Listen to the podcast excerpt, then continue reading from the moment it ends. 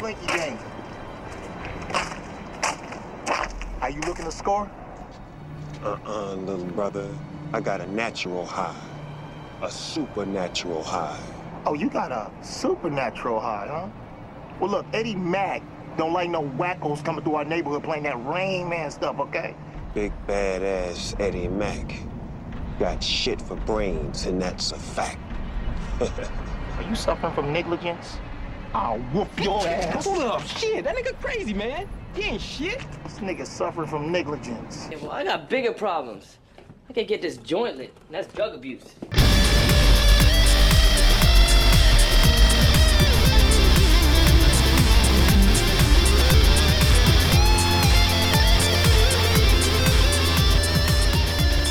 What's going on, everyone? I'm Heath. And I'm Jay. You're listening to Host of Horrors, podcast where we discuss and review horror films based off of predetermined themes of the month.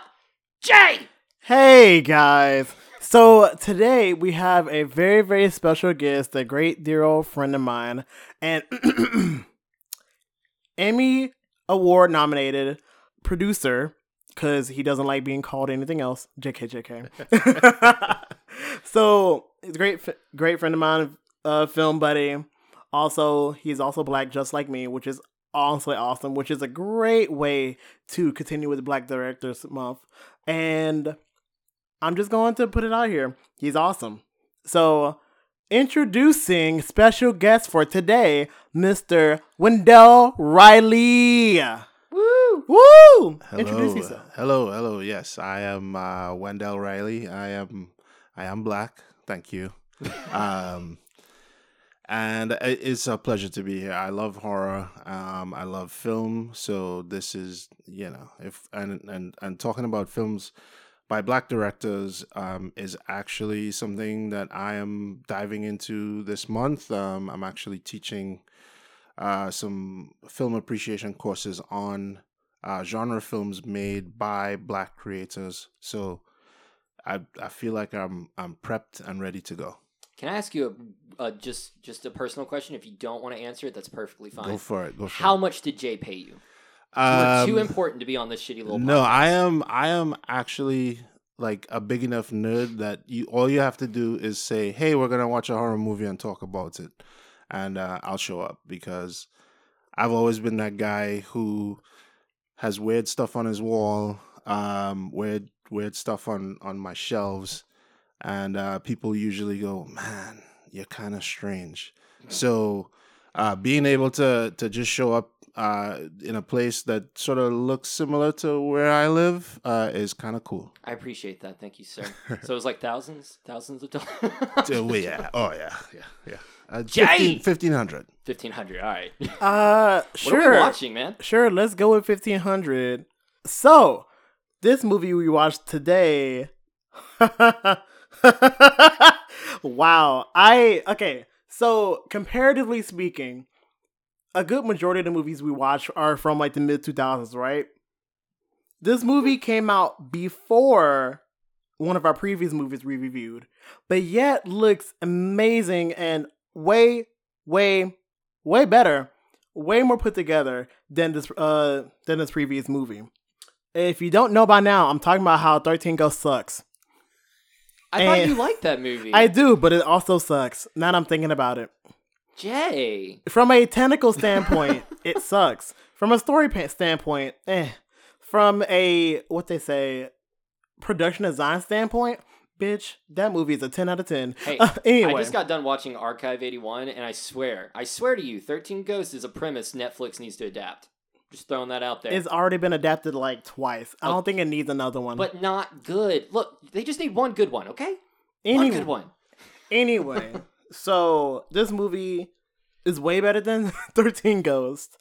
It is directed by Ernest Dickerson, which I rem- if I remember correctly is also the cinematographer for which movie was it again? Uh, it's Def by Temptation, the film we'll be discussing next week.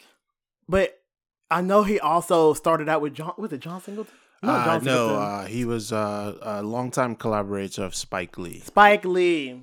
Yeah, he also did Juice and uh, that Tales from the Crypt movie, uh, Demon Knight. Yep. God, Billy Zane is so good in that movie. and and a young Jada Pinkett before she became Mm-hmm. Jada Pinkett Smith. yeah, she like you start off with this old white guy, but she basically becomes the hero at the end of the film. It's awesome. We love seeing heroes here.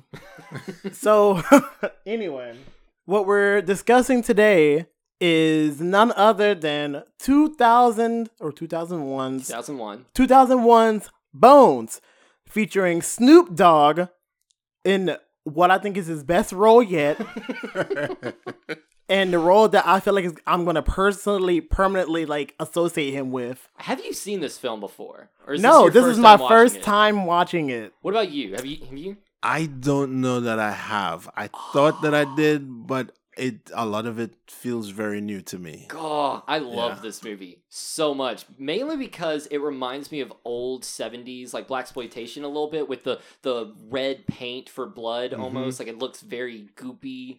Uh, comedy mixed with horror, mixed with uh, just it's a lot of mood like changes in this film, but it works so great, Not- so good. Not to be a Negro here, but I feel like anything. I feel like we're always gonna need some kind of comedy in our horror. Like for me, it's like there's always gonna have to be some kind of comedy, if anything else, to break up the tension that horror movies usually give. Well, they say horror and comedy basically have the same setup as far as writing goes. So, You know, one of them makes you laugh, some will make you scared, some of them both at the same time. But this movie's awesome. I agree. This movie's awesome. And it looks gorgeous, like you were saying. Like the cinematography and the lighting, mwah, top notch. Yeah, really well shot. And you know what was surprising more than anything else? Um, I so I grew up in the in the eighties. So for me, horror is synonymous with uh, latex rubber and uh, lots of KY jelly. and um, even though this movie was made in two thousand and one, there was a lot of KY jelly and there and some some really cool practical effects.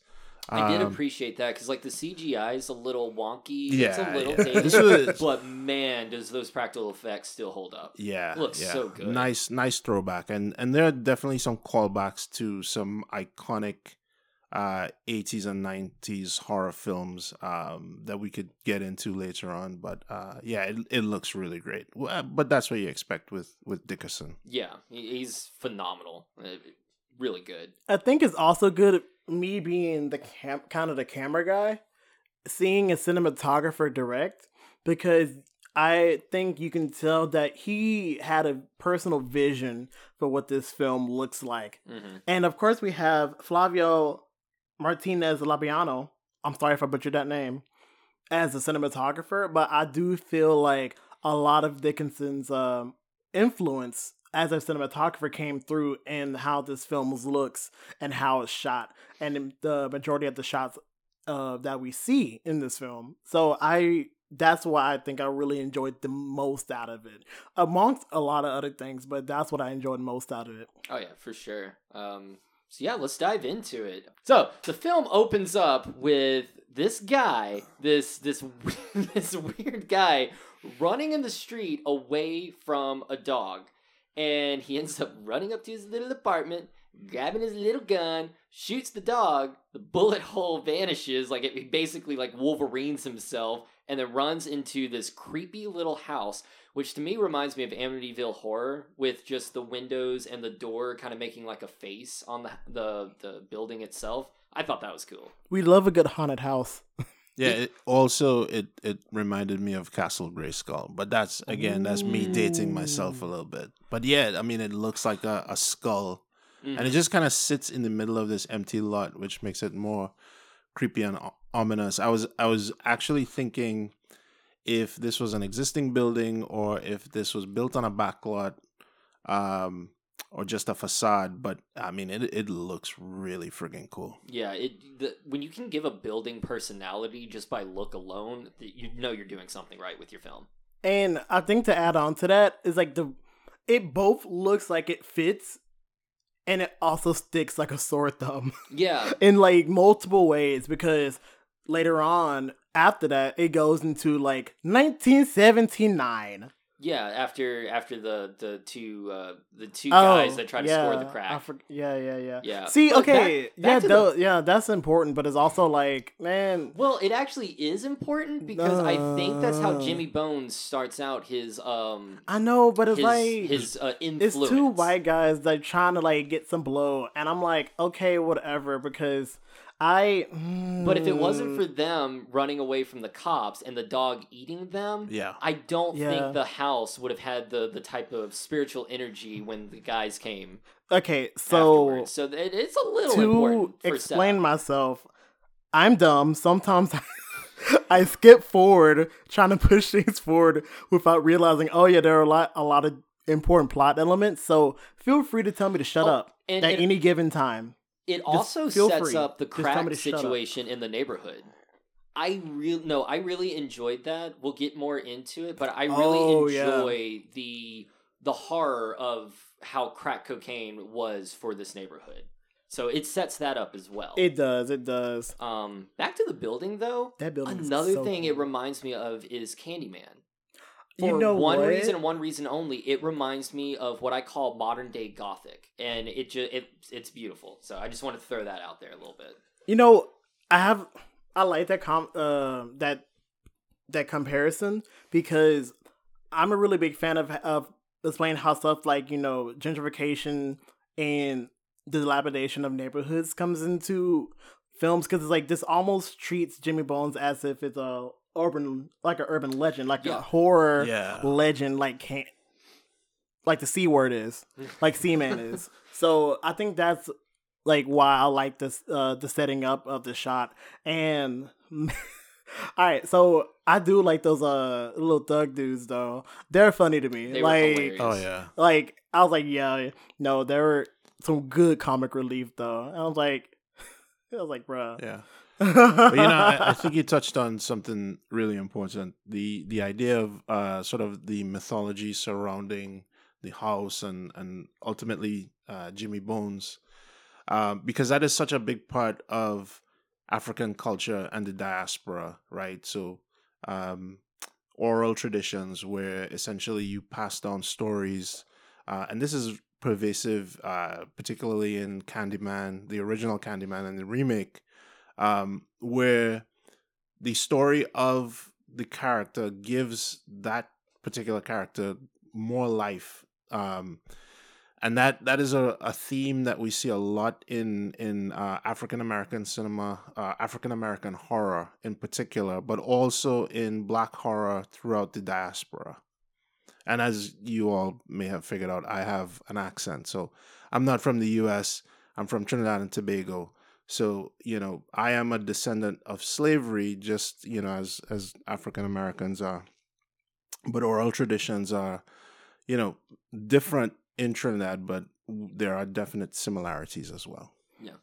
You know, as someone who's an ADOS but doesn't really know as much about my past, it's really interesting to hear you say that because it's like, dang, wh- it kind of makes me wonder what traditions and what oral, oral traditions, what stories, what mythology that we have that's part of the diaspora that got lost to time, especially with you know slavery being a thing. So interesting that you put on uh put on that. Also, I'm glad that you brought up the accent because I can hear you read a dictionary and it sounds really cool. So just putting it out there. All yeah, right. yeah. I'm gonna play this audio next time. I, I just feel like sitting in the room. Just sit in the room and play this audio. Just his part. Just his part. This is why I charge fifteen hundred dollars for an appearance. Well worth the money, let me tell you. Well worth every single penny and half my salary.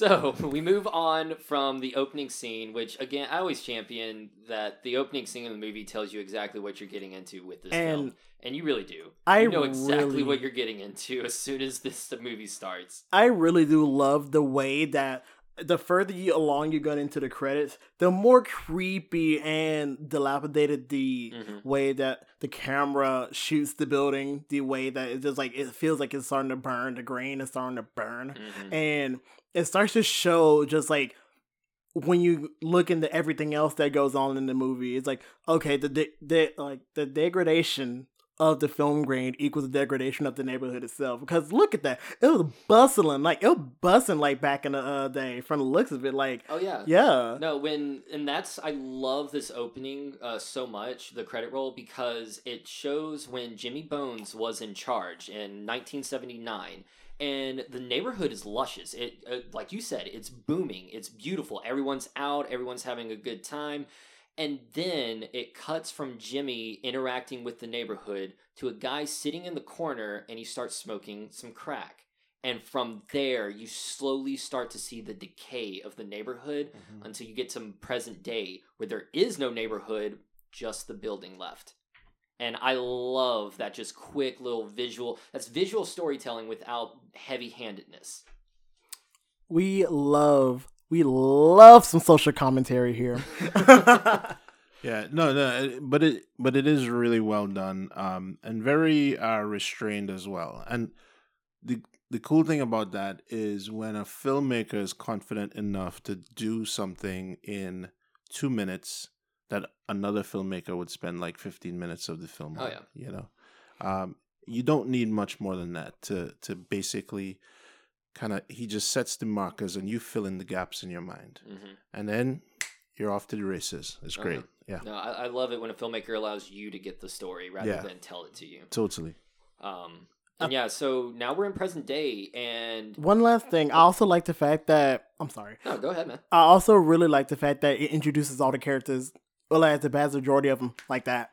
It's like you, it like that takes that two minutes to introduce basically the entire cast of that time Mhm. as well. So I really like that. Yeah, even if you don't know that you saw the characters, because in present day they look different, you, you saw those characters in those in the first two two minutes. So definitely.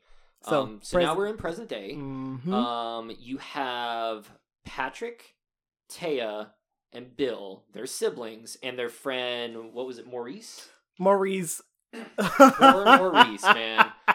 Um, Man, these like group. I'm assuming they're like either teenagers or like young adults. Like they got to be at least in like their early to mid twenties, like around Yeah. probably around our age. Or, I'm gonna say college years. Yeah. um, that's what I'm gonna say. So, but they they embark in this uh this uh little business endeavor. project endeavor where they bought the building that we saw in the opening and they're going to turn it into a big nightclub because bill and maurice are inspiring djs Mm. and so patrick tells him look i know it looks crappy and everything but we can fix it up. It's gonna be nice. It's gonna be awesome. Goes to open the door. As soon as he goes to open the door the door opens itself. They get in the van. They leave. End of movie. Done uh See, no they go inside for some reason this is how I know it's fiction because And no, if it was my ass, I saw that door open. It was like, all right, no, I'm sorry, Let me t- investment lost. let me tell you, not the white person in the group being somewhat of a voice of reason, like.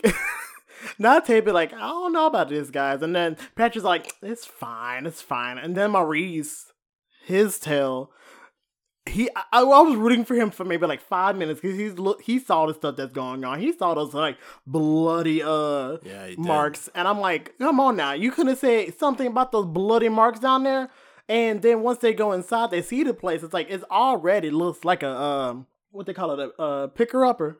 One of them one that they try to Fixer-upper, the fixer-upper. They try to like bounty picker upper. Um, try to fix up the place. I'm like, I don't know. This uh place does seem like it's a little bit beyond fixing. No, you it- know what I'm saying? It looks like a straight haunted house, and and Dickerson and his team they do they do some really nice touches. Like when they close the door, there's like dust that falls Mhm. uh, into shot, into frame.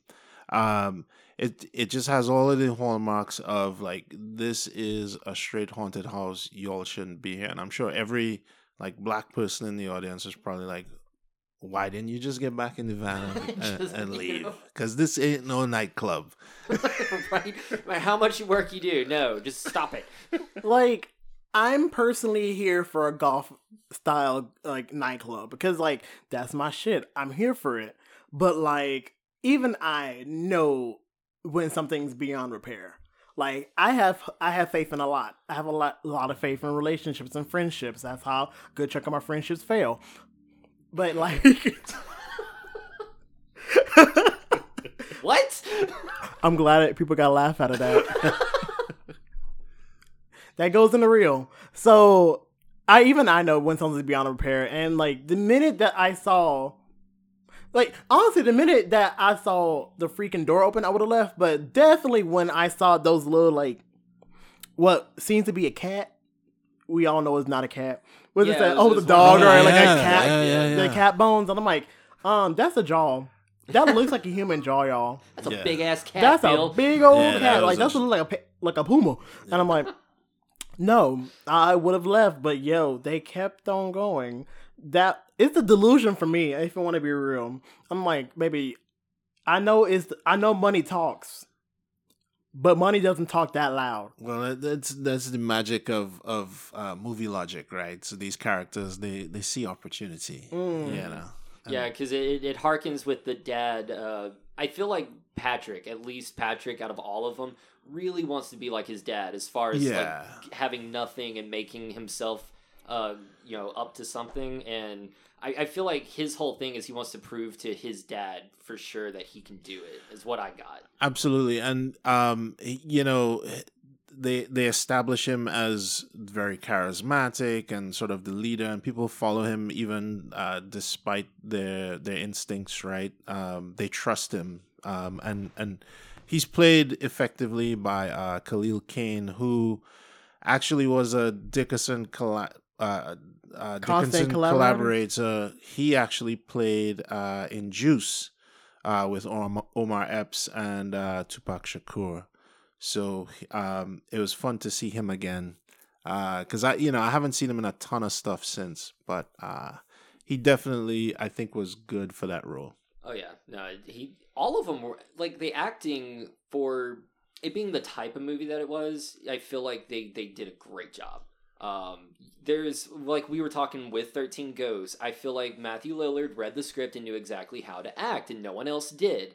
These guys, they did perfectly. Uh, perfect acting, in my opinion, for this type of movie. It was really, Yeah, really good. The acting was very, I would say it's very decent. I hate to say it, but once uh, Snoop Dogg gets into the picture, I'm sorry, dog. Like he was, he was playing himself. But we'll talk about that later. We'll How talk about that else do later. you play Snoop Dogg. Yeah, I agree. Like it almost feels like this movie was written for him specifically. No, it- like whenever people talk about this movie, I've only heard a handful of people talk about this movie, but it goes, "Oh yeah, that Snoop Dogg horror film."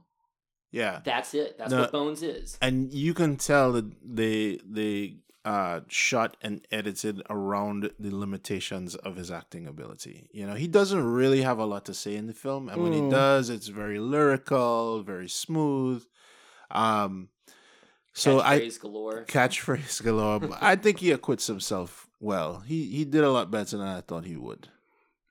Okay, I'm not gonna say that like it's bad, but like when his, his acting ability is different, I guess I'm gonna say. His acting ability is revolved all around around his persona of Snoop Dogg rather than you know trying to play you know an act like an actual role. Mhm. So it feels like a lot of like, mm, as they say, like it feels like an SNL sketch, but in a very, very, very good and elaborated SNL sketch. It's like they took an SNL sketch, made it a, like a movie, and then actually gave it money. And that's what sometimes it feels like whenever Snoop Dogg's in the picture. But like, I don't think it's to his like detriment though. no It's not to his detriment whatsoever No. but I, I I can tell when they try to who who they revolved or what they revolved around when it comes to this film, and they revolved around Snoop Dogg hard. hmm Yeah, for sure. Um, so we're introduced to our main cast. We're introduced to the house, and we're introduced to the the legend of Jimmy Bones, essentially. Mhm. Um, and Taya, Taya finds the dog. That's it. That's kind of like the catalyst for everything. Other than the opening film where the dog eats the two guys, uh, Taya finding the dog and giving him the hamburger. That's kind of our catalyst that jump starts everything. I was confused about that one though. Like, I, I guess it kind of made sense later on, but it was also like since his spirit looks like with like the how the camera does it sometimes with the seeing like the spirit was the dog a spirit? Like, was the dog just a spirit itself, or was it? I was like kind of confused at how the dog was implemented at first. I guess. Here's how I saw it. I saw it as the dog, and uh, I saw it as the dog as a physical manifestation of his revenge, his vengeance. His spirit stayed on because he died in in the way that he died. So instead of having a satisfactory or satisfactory death, uh, and he felt so. Uh, lack of a better word, pissed off that he got betrayed by people he felt close to he his rage manifested and stayed into the home and he needed a physical outlet to allow his physical body to come back Mm. essentially Yeah, and and it's it sort of showed the limitations of where he was at that moment because he he clearly had had not been uh, completely revived, um, and that is is a theme throughout the film of of him actually sort of um, reconstituting through the things that happen in the house. Um, so I see the the dog as sort of like his his uh, foothold into our plane of existence, and uh, the dog sort of does his bidding, is him, but is just kind of like his emissary a little bit. Mm. Um, it it sort of reminds me of um, you know, if you think back to Bram Stoker's Dracula, uh, Dracula takes the form of other creatures, but he also has control over creatures. So it's that kind of weird line where, after a while, if you just don't think about it too much, you'll be just fine. You're right. essentially yeah it it, kind of gives like manifestation of like I'm not gonna say evil, like how you know Michael Myers is supposed to be like the manifestation of evil at first in Halloween, but it's kind of more so it's like it is like it it kind of gives like maybe in a way like yokai or something like that. Like I I don't know why it kind of reminds me of yokai, but it does. It's like there's like there's here's like you know. Uh, Jimmy Bones, and here's Jimmy Bones' familiar. just kind of like, Yeah. like Actually, chilling. Yeah, yeah. That's kind of what it gives. Like, is this familiar? you said Yeah. yokai and i imme- uh, uh, immediately went to um, oh what are those little things the raccoon dogs tanukis Oh, Tanuki. I immediately went to a really fucked up tanuki. you know what? I wonder if Ernest Dickerson was a uh, was an anime fan back in the day. I feel like he had the money to be one back in the nineties. Yeah. Oh, or in the early two thousands, because you know. Um, So the we got the remaining cast, Bill and uh, oh, I cannot think of his name. Maurice. Maurice. Don't know why I can't think of that. Bill and Maurice, they go out and they start bringing stuff into the home. They're they're trying to figure out their their DJ booth. Um, at this point, we are now introduced to um, Cynthia and her mom Pearl. Man, do I love me some Pam Grier, y'all. Mm-hmm. I personally, I think she was one of my favorite characters because I feel like I emotionally related to her the most. But I'm also like the lover type person, so I'm like, what the more that gets revealed about Pearl, you're just like, I, girl, I get it. I understand you. I feel you. Like I, I see you. Mm-hmm. But at the same time, I'm like, dang. You, you kind of makes the hesitance with, you know, not being around there kind of obvious, especially when you uh they linger on certain shots when especially when it comes to her shop. It kind of makes it I'm not going to say obvious that she got something to do with it, but the way that I feel like the film kind of does its foreshadowing, it's pretty clever, if not like kind of by the books.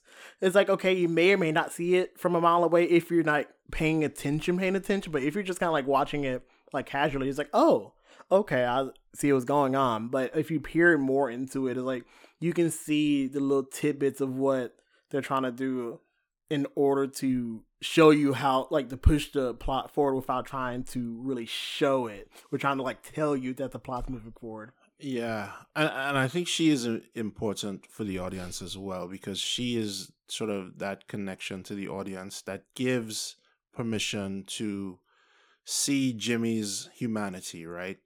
Because it's very clear from early on in the film that the spirit of Jimmy Bones is a is a vengeful spirit. But what makes the film work is the the slow reveal of his his demise uh, when he was human, and her character is the one that grounds that the the idea that they were in love and and they ultimately bring it full circle at the end of the film.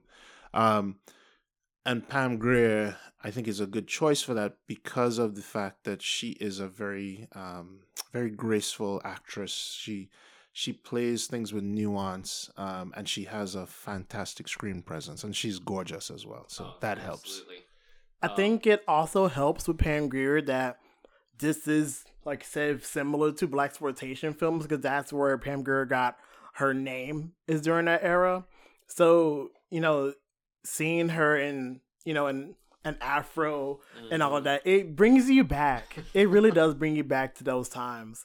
So I think Pam Grier was the perfect choice in order to play someone who kind of bridges that that current gap between 1979 to 2000 uh, to present day. Yeah. And I just now thought of something. I just noticed that sh- uh, Taya, whenever she got the dog, named named them Bones. Yeah. Remember in House? How far did you get in Hausu? If you remember, or are you okay with spoilers? go ahead spoil it Okay, so remember how, um, whenever was it Gorgeous? Gorgeous got the uh, Blanche. Blanche. Yeah. Same thing. Nope. It's kind. different. It feels like it's a similar. No, different because she named him Bones after they talked about the story of Jimmy Bones. Yeah, but it almost it feels. It, I guess it's because I'm thinking about it because I'm weird. It kind of gives similar energy, not the same, but it gives a similar energy. But it's not the same because she named Blanche without knowing that the cat's actual name is Blanche. She named the dog Bones simply because of the urban legend. Different. Similar, but different. I mean, before you realize us, you know, it's actually him. Same thing that you know, it's kind of the cat's like that fucking cat. So I'll, let, I, I'll let you have it, Jay. So, but ah, Just fucking. you see what I mean, though. You see what I mean. But Um, we're also introduced, or uh, this is where where we see the attraction that Patrick has for Cynthia, and Cynthia in return with Patrick. Yeah, can I can I just uh before we get to that, can can we go back to the scene with the dog Bones? Yeah. Um not the dog Bone, but which one? the dog whose name is Bones. The dog bones. Um if I opened a door and saw a dog with like glowing red eyes, Yeah. I wouldn't offer it my hamburger, right? Uh that but that's just that's just me. But it you know, it's a nice cultural contrast within the film because this is a primarily uh, African American uh, cast. Um, I love the fact that there are biracial characters in there. Um, and one of the characters actually refers to himself as post-racial, which is really cool when you think about it back in 2001, because now we're still having conversations of about what post-racial actually means. But I will say, seeing a creepy animal and trying to befriend it is not something that uh, I think many black audiences sit there and go, "Yeah, I get that." We always kind of look at it and go, "What the hell are you doing, man?" But yeah, uh, that, that's some white people shit. I'm just, I'm being, I'm- I'm can't that say- one I guy, can't but say- that is I'm some white people shit. honestly glad that it was the white girl who introduced that con that aspect up there. And I also speaking of the house, that aspect, I really, really, really like this shadow play that this movie employs because holy crap. It just looks the shadows just look so amazing. And the way that they utilize shadows is Dickerson, I need you to make more stuff, please, because you're doing an amazing job. Yeah, no, he, he def- he's a great act, uh, director. I, I, I need him to direct more things because it's like more movies, please, please do. Um, I know he's done a few episodes of The Walking Dead. You said Yeah, and I want to say he's done some Game of Thrones episodes as well. Um, Child, that's I'm probably gonna the check- only I'm good gonna check that. I'm gonna check that. they're probably the only good episodes of uh, Game of Thrones. Because child, Game of Thrones is rough. Yeah, I'm gonna be perfectly honest. I watched one episode, the first episode of Game of Thrones, and I said, "Nah, Nah, not for me." Well, he's done stuff like uh, the Man in the High Castle. Ooh, that is Um, so good. Yeah, um, Raised by Wolves, which is on Mm. HBO. Yeah, He's he's been doing stuff. You've seen his work throughout the years. So let's get back to the plot. Yeah, so we, basically we get exposition as we're walking with Cynthia and her mom. Uh, you got you got uh, Patrick and Maurice. They're helping carry groceries to the mom and daughter's place, which Mhm. is a psychic shop. They do tarot readings, uh, seances, palm readings, stuff like that. Uh, the mom says, "Don't feed the dog" because she sees Taya with the dog. Don't feed the dog, so we know feeding the dog is bad now. Um, we know something's odd because the mom doesn't like them being at the house. Tells the daughter not to stay, not to go anywhere near that home, uh, and that they should leave if they, you know, know what's good for them. And yada yada yada. And old dude across the street is all like, "What the hell are you doing, that damn dog?" I love old dude across. He's the street. Man, I, He was hands down my second favorite character. I loved him. I was like, "What y'all doing, to the damn dog? Get th- get rid of that dog. Shoot it." I was like, normally I'd be like, "Please don't, please don't shoot the dog." But I was like, "Okay, maybe you got a point though." That was one of my favorite lines. Is after the guy says "shoot the dog" and uh, Pam Bill- Grier shows up and it was like, "Don't feed that dog." Bill's like, "Wow, people in this neighborhood really don't like dogs, do they?" Yeah, I, I love too that his the way he engages with the outside world is with his rifle. Like every time he looks out the window, he has his gun in his hand. I'm like, dude, come on, man. I mean, considering all that happens to him, I I don't blame him. But I'm also like, this goes also like kind of shows like certain neighborhoods because like this they show that is is this New York? This is New York, right? They don't really say. yeah, actually. it's it's Is- unclear what city it's actually in, which I like, you know, Yeah. because you know it's like any inner city in the U.S., any blighted inner city in the U.S., you know. yeah. Um, you kind of just pinpoint it. Like if you Yeah. want it to be in New York, it's in New York. If that's Mm-hmm. what you feel like. So it it's Eh, nice that way. It's I guess it's because you know no, the whole like nosy neighbor kind of thing. That's kind of what he gives the nosy neighbor that basically acts out acts as if a voice of reason. Well, he also kind of seems like a bodyguard. In, in Mm. my sense, like the, the guard of the house, because that's all that's there is that one building, and even like the buildings across the street, his where his apartment is, are boarded up. Most of them. yeah, So it's like he is staying there in that dilapidated neighborhood simply to guard that building. and, Mm. and same with uh with Pam Grier's character as Mhm. well because she's basically like right down the street. So I I did really like the idea that they knew that like evil lived in that house or there was an uneasy spirit there, and whether consciously or subconsciously they ended up staying where everyone else around them left. Yeah. You know, I mean, she's trying to run this business and they, they actually make a joke about it. Is that, you know, she can't be that good of a psychic if like this is what this is where she's doing her business. You know? Mm-hmm. But it kind of just goes to show like the obvious connection to the house that they have, mm-hmm. which and it, it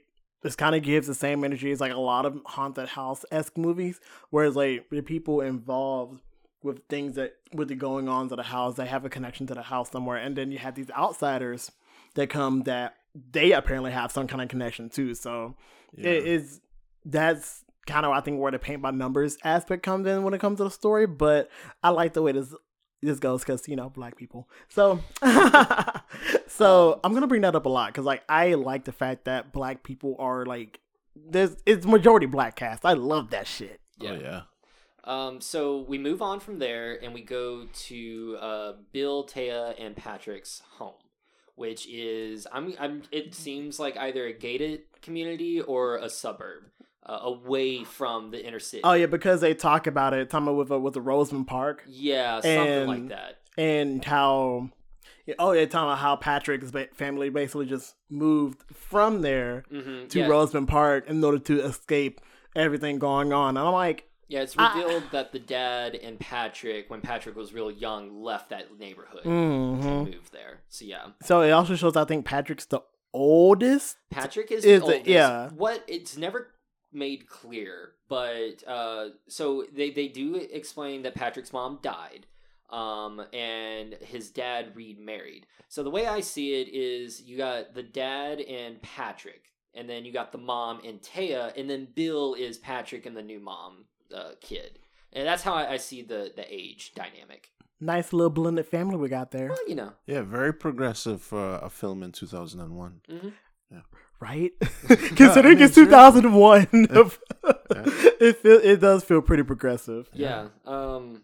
So yeah, uh, that's basically the explanation there. We also get that quick scene of the dog eating, which every time the dog eats, it's meat related. There's always some sort of meat uh, to it. Well, um, Pearl did say that it gets hungrier, so I'm like, that should it that, like hearing that and seeing how much meat he eats is like, okay, something that's one hungry dog first of all, and it kind of just like it kind of gets hungrier and hungrier. It's like you're like yearning for something. It's almost like you're getting sustenance for whatever reason, which we know we find out later. Yeah. So we move on. A couple of days uh, go by. But we also got to talk about the whole like talk about like uh that little conversation with the dad, the dad, Bill, Jeremiah. That's the name. Jeremiah, Bill, and Patrick because that's important as well because it goes because it goes to the to the um the disappearance of the frat boys. It goes to the disappearance of them, them getting eaten up, and At- yeah, and the dad, uh, Jeremiah was all like, "Yeah, no, we can go where you're not supposed to, shit happens." And you're just like, See, Fair. That actually, you're right because I almost did gloss over a really key important fact. The dad talks to the detective after that. But they get a knock on the door after that conversation you were just talking Mhm. about, and it's the detective, the one we Mm. saw in the beginning of the film that was Mm. like, you know, leave that old building alone. Don't Mm. don't go in there talking to the rookie cop. And he has a weird conversation with the dad, talking about said building had uh, got bought and wanted to ask the dad who previously owned it, his business owned it, why he sold it. And the dad has no idea. He was like, I never even knew we sold it, but what does it matter? It's been, you know, this many years. It's out of our hands. We shouldn't care about it. Um, so we now establish a connection between the detective and the dad that we don't know about yet. "Hmm." So that does happen. Oh, yeah. Yeah, something is definitely amiss. Like I said, I can hear your voice all day. and talking about It's like that, audio chocolate. Yeah, that I'll just lean in and do one liners for the rest of the way. I think another thing to talk about is the fact that they're actively trying to hide the fact that they bought the building Yeah, from the dad. from yeah. the dad, Yeah. and that was like the key piece of information. Also, that I was trying to point out. Uh, But Oh, but it gosh. but it also I think that that speaks a little bit to and I'm gonna get a little bit existential here, but that speaks Yes. to I think the the the fear of the loss of community when uh, black people move out from from predominantly black neighborhoods and into a suburban environment because you can tell that the dad is very consumed by his work uh, you know, he's sitting at the table and he's like smoking a cigar and he's like looking at some paperwork and stuff like that. very fathers knows best. Yeah, and the kids are just kind of like sitting around and they're goofing off and he's like, you know, keeping them in check, but he's sort of engaged, but not really engaged.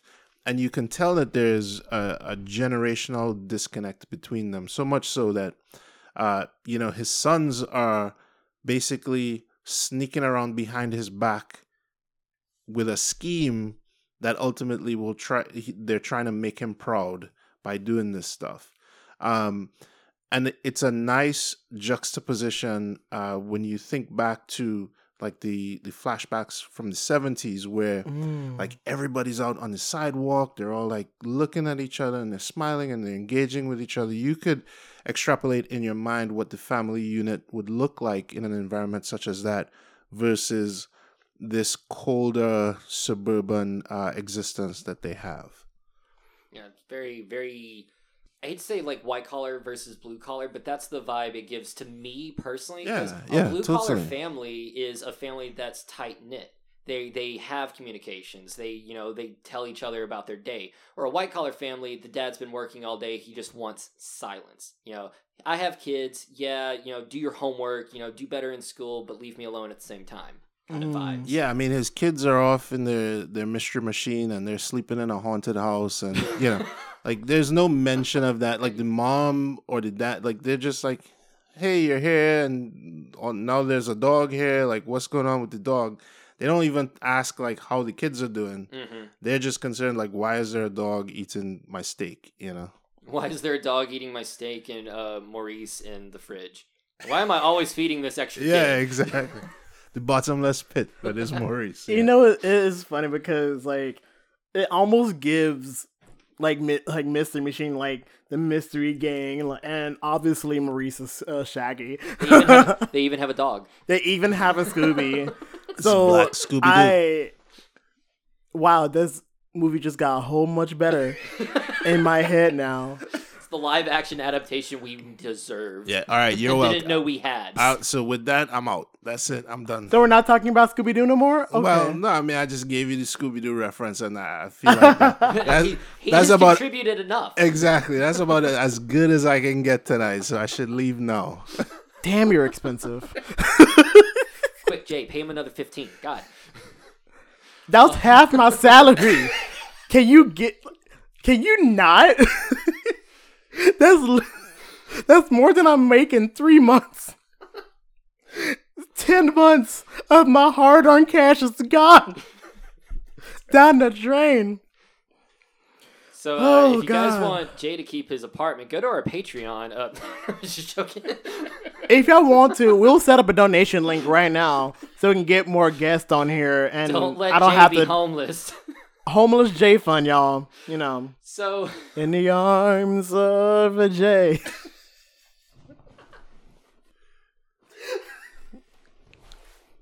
I'll be here all week. Oh God! So we move on. They'll be here all week, y'all. We move on to them actually building and working on the house. And you get a bunch of different little scenes. Like you get uh Patrick starting the furnace, getting that going. And that it's kind of like almost like the heartbeat of the home coming to life as soon as he does that. Yeah. That's really when things start getting freaky there. I don't know why I thought they turned on the furnace earlier. No, I'm pretty sure they turned on the furnace earlier, didn't they? Uh, it was like the first time they're in the house. No, I, I think this was the the time when they do it, and it, Yeah, is this 'cause when they- the pipes start bleeding and all of that. Yeah. yeah. Yeah. Oh yeah, the pipes did start It- bleeding. It's rust. It's Hey, rust, yeah, it's be rust, yeah. Man, I hate that. I hate that is some very like very just liquidy rust. It's like Yeah, man. man, No, what I love is them sitting there touching the pool of blood in the middle of the floor, talking about the house is pulsating and feels like a heartbeat. Then they go downstairs to figure out where it's coming from, and like the pipes are bleeding, and old dude's like, "Yep, that's rust.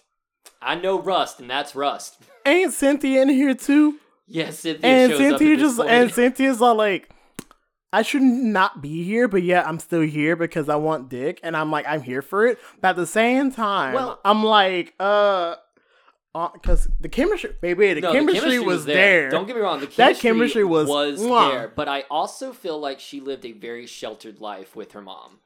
I'm- Th- that's what that gave to me is like Yeah. you know because she knows better she's even having vision when she gets there she sees jimmy bones she has visions she knows things are fucked up in this place and she still keeps coming so i feel like it's a combination between that romantic tension and that kind of mom's telling me not to go here so i'm going to go here Yeah, there's definitely a little bit of rebellion, and and just to to touch on the you know the house talking to to her, that had a a real Amityville horror vibe, you Yes. know, where like the house is basically telling you like, yeah, this shit is fucked up, like bad stuff is going to happen.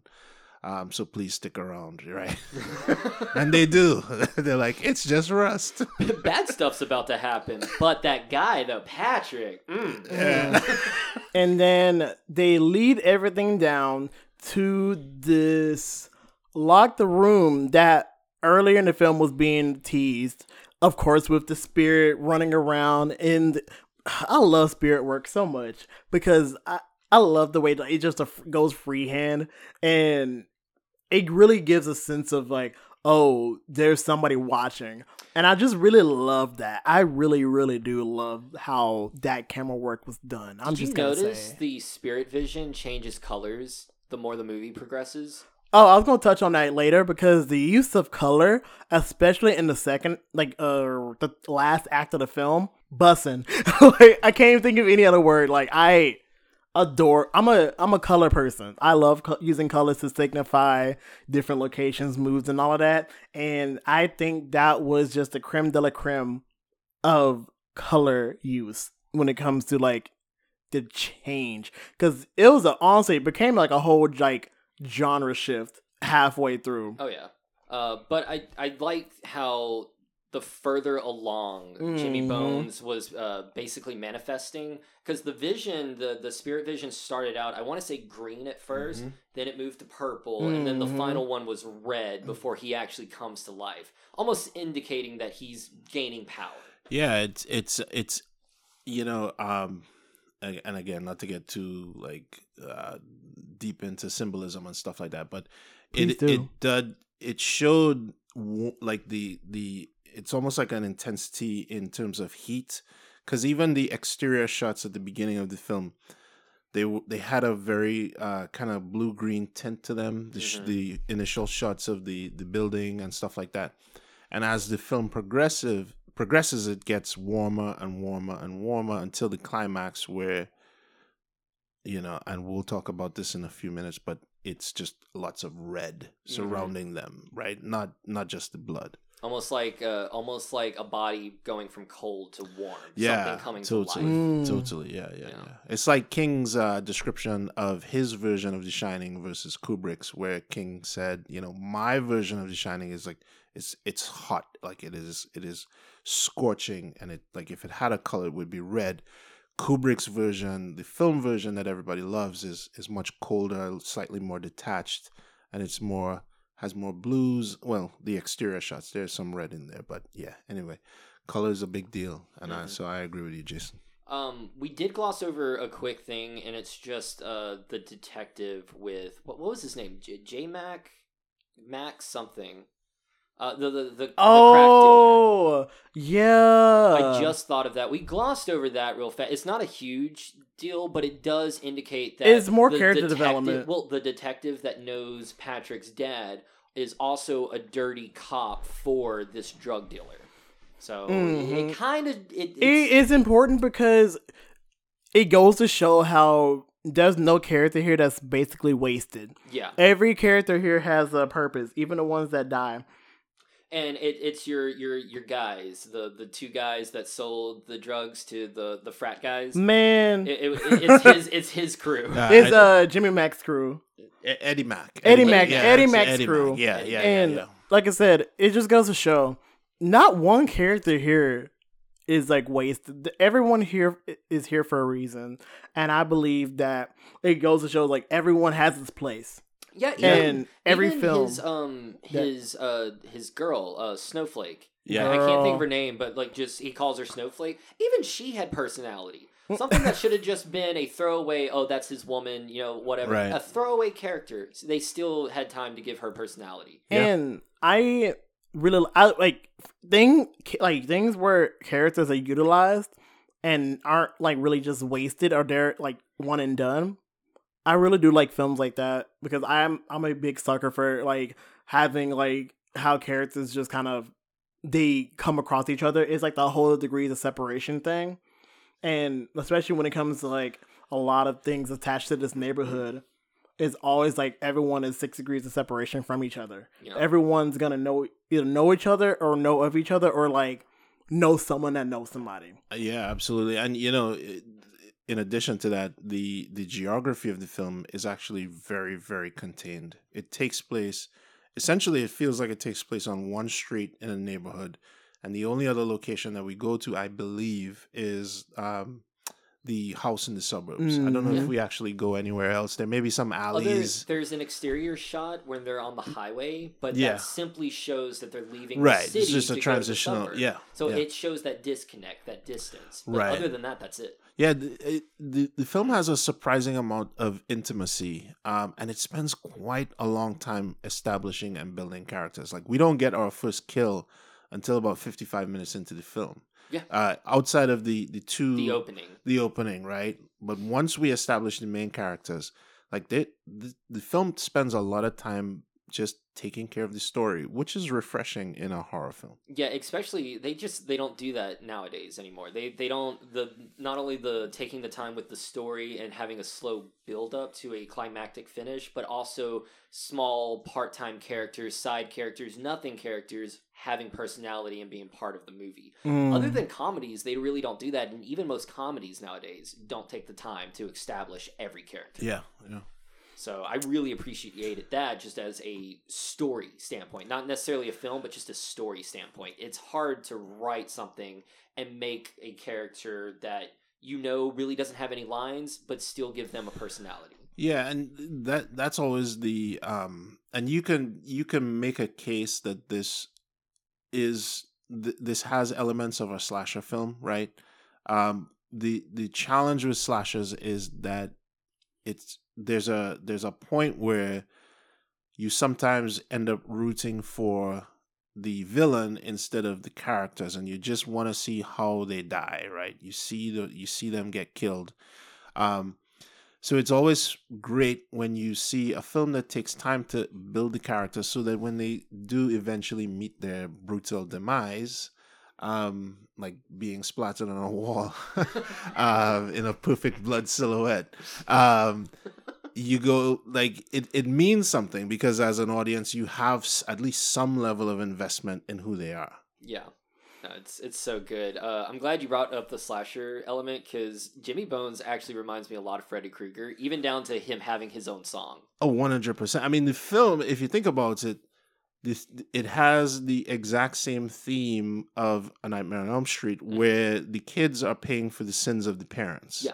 And you know we'll get to the the big reveal about why jimmy bones is who he is now but um that throughout the film i kept thinking that like Mhm. this this does totally feel like a nightmare on elm street Oh yeah, for sure.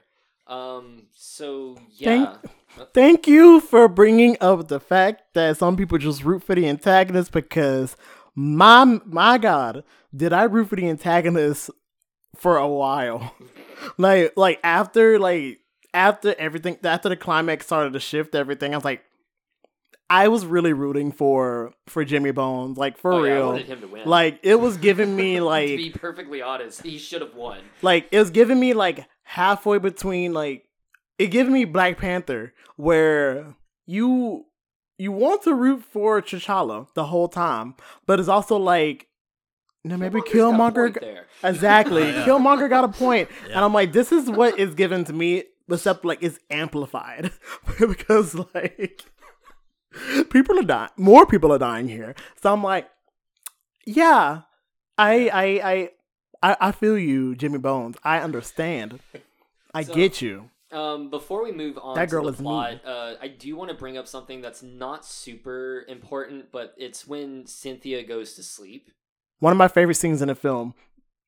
The Cynthia scene was my personal favorite. I, I, It I loved it. Just the the walls turning black, Yeah. then bodies forming, and then them coming out of the wall with that KY jelly slime, reminded me of Alien so much. Oh yeah, yeah, Oh. definitely. It felt uh, like a hive, um, but yeah, just uh, and you know some some really cool prosthetic work on some of the the faces. They were elongated, Mhm. and you know a lot of times these days they would, you know, they just use CG for that, um, and it sort of takes you out of it.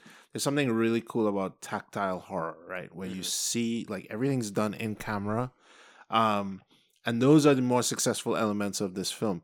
This is a very interesting period in in in horror cinema in particular because this is that crossover period where you see films trying to use CG um and it's not it doesn't quite work because it's the the technology is not there enough at those budget levels for it to to work visually and it, it really does take you out the film.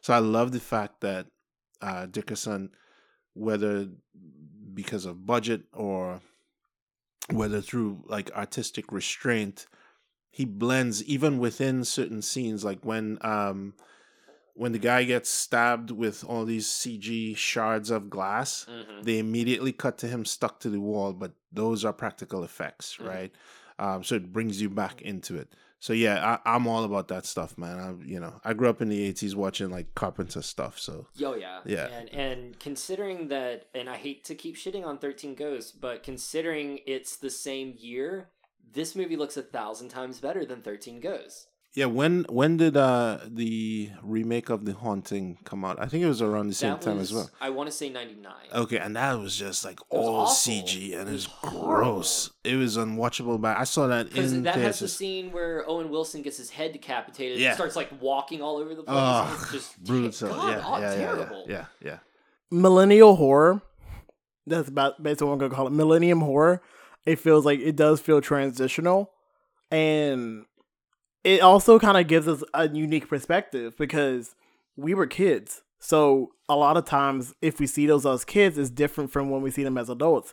As for you, you're already an adult, so Oh, it's yeah. like it's a different, also different perspective on how this era of horror was depicted and how it shows in your mind as compared to how it actually is, like critically and you know technically and Yeah, ab- absolutely. I, I really struggled with a lot of the films during this time simply because of the the level of CG in it. I still struggle with horror that has a bunch of CG because you know if you if your mind immediately registers something as being created in a computer it's it's just really hard to stay with it like a ghost that's made in a PC just doesn't scare me, you know. Yeah. Um, Uh, it, I, it to me, it all depends on like the tone you're going for. yeah, Like with this movie, the CG didn't bother me. right. It, it looks bad, but it doesn't bother me because they're going for this goofy, Sure. campy kind of tone. Where like Thirteen Ghosts or The Haunting or something like that, it's they're trying too hard to be serious. yeah, With these bad graphics. yeah, yeah, yeah. So it just doesn't work. Thirteen Ghosts, serious girl. It tried to be serious. You didn't take it serious because no one can take it serious, but it tried. Mm. anyway, I, I f- I realized that about the Cynthia scene that it starts out pretty weird, and it but it also gives it a good catalyst towards on from from I forgot what I'm about to say because that's also goes along in tandem with the seance that uh, Pearl was giving Seance is too. That's right right. Yeah, and yeah. when you know Cynthia's already kind of spooked out because like she was about to go like you know Bangtown and she sees like all the spirits and you, and you know that she has visions. Well, she So- didn't want to go to Bangtown. She no, no, is. no. That- but that she was, trying to go to Bangtown No. and then she ended up getting you know She got tu- she got turned off in the middle of it, and Be- she's like, "I can't do this." because she there was a shadow that went up right, that's her. Okay, right. yeah, they were yeah, yeah, kissing. yeah, Yeah, because she because like it was about to happen, and I was like, "Come on, come on, get that dick." And Then I was like, "Oh, Yeah. never mind." And then it goes to show because it was about to be like, oh, I was like, that part kind of made me uncomfortable in the way that I feel like everyone sees it. It's like, ah, like she's getting basically like molested by freaking yeah. That ghosts. was that was an assault. Yeah, And- yeah, for sure. it's just like I hate that. It, I hate to say it because like it's basically like my hate most hated scene and my favorite scene at the same time. Artistically, when it goes to her just like you know being in the blood, that was a beautifully shot scene.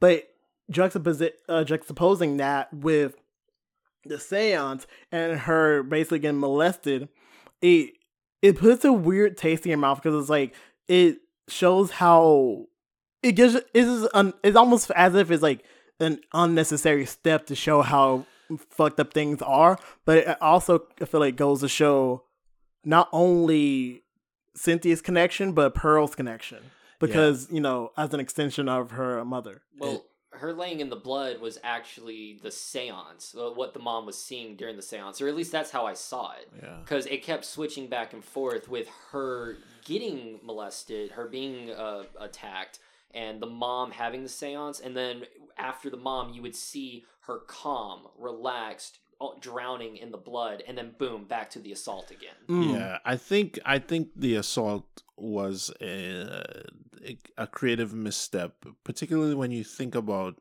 who she's revealed to be at the end of the film. Yeah. Yeah. Um, that just makes it weirder. So, uh, but we'll get to that, right? yeah. Mm. Mm. um So the mom, after the seance, she immediately knows what this means. Uh, she runs and she gets her daughter out of there.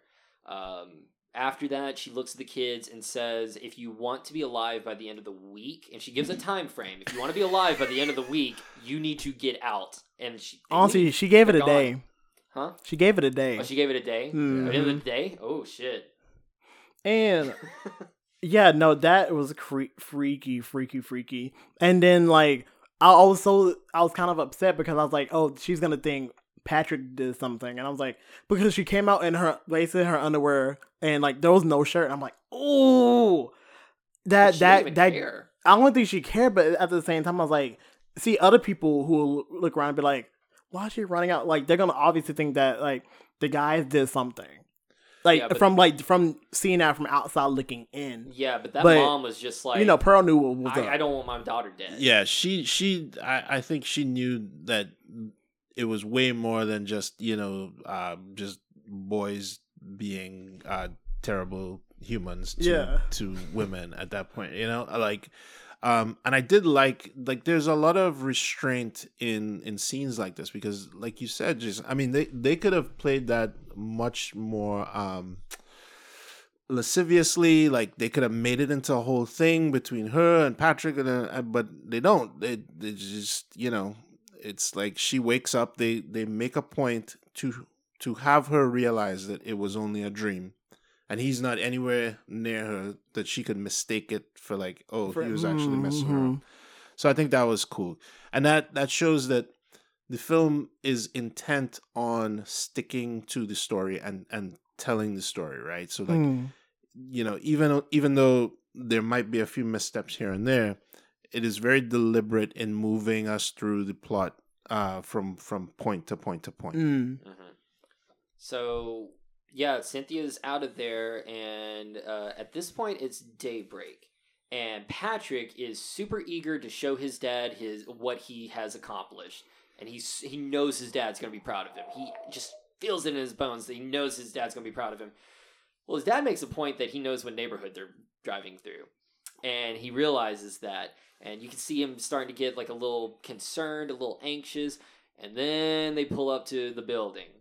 And this was probably in my opinion the best acted scene in the entire movie was the dad yelling at patrick to get the fuck out of this neighborhood. Yeah.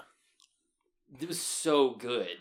Oh yeah he's great. And yeah and uh, he, you could tell like he loses it and you know he's like gesticulating. And then like this is to me this is where the film also takes a shift in tone because it goes from being um you know as far as a film with like blood that people mistake for rust um can be it is it is slightly restrained but tonally it it gets more broad from this point forward um because i think at this point as an audience, but also the characters within the film, they realize the the stakes um, within the the last five or ten minutes of the film that we have have just witnessed. The stakes are established as as really really high at this point, and this is when the dad figures out that his sin is staring him in his face, and it is impacting the thing that he wants to protect um, more than anything else, which is his son, and then of course his other kids. hmm yeah uh, it's also established because uh, the the neighbor pokes his head out. No words are said, but he pokes his head out, stares at the dad, and the Yeah. dad stares at him back. So, boom, another connection. Yeah, yeah, yeah. right there. Um, so yeah, I think we could just skip forward just a hair to where they open the nightclub. Yeah. So yeah, the the nightclub's nightclub, open. Lots of green, lots of colors, dancing all around, trying to get some mm-mm tonight because I love I love the the dance. I love the like night scenes in the millennial era Mhm. because it's like you can just tell that they're just like clubbing along. Like every even from crappy movies, I just really like the dance scenes because it's just like it really drops you into that time and era where it's like they were just like clubbing and I wish I was one of those people that were clubbing in the 2000s because it just looks like a lot of fun. Like a lot lots it of was fun. alright. It was alright. It was that. It was alright. that was fun. oh, okay, okay. Um, but I just really like stuff like that. And then honestly, with the amount of work they had on their hands, they, they pulled it off. They That club did. looked pretty okay. That was some, uh, yeah, that was some HGTV stuff that they they did. 'Cause That they, got, was- they got lights and a sound system in there. I was like, all right. I mean, I think it's They had that guy with the chainsaw in the elevator. yeah, yeah, yeah. oh that they were they were ready. Like they, I feel like they already had like a good truck and stuff available, and they're just trying to find a place to put it. But I'm also like, where y'all get this money from to get this?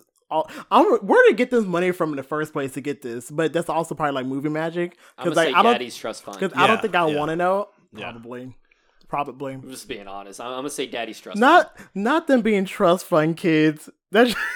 That just- that I mean, makes they- it even funnier. They- But they totally were. I mean, you know, he's got a, a fully like decaled van. Like, you know, he he's has a driving around- Lexus. like you're driving around in a van like that. You either have to be like crazy and like you work, you know, Work somewhere high up. or Well, or they- like you work and that like all your money goes into that van, Mhm. or you have a rich dad. Yeah, because I mean, literally, it's just they're pursuing their dream. Yeah. No other aspect that you don't even see them like struggle for anything. Right. It's- They're, yeah. They're yeah. good. Yeah, you, So they're trust fund kids.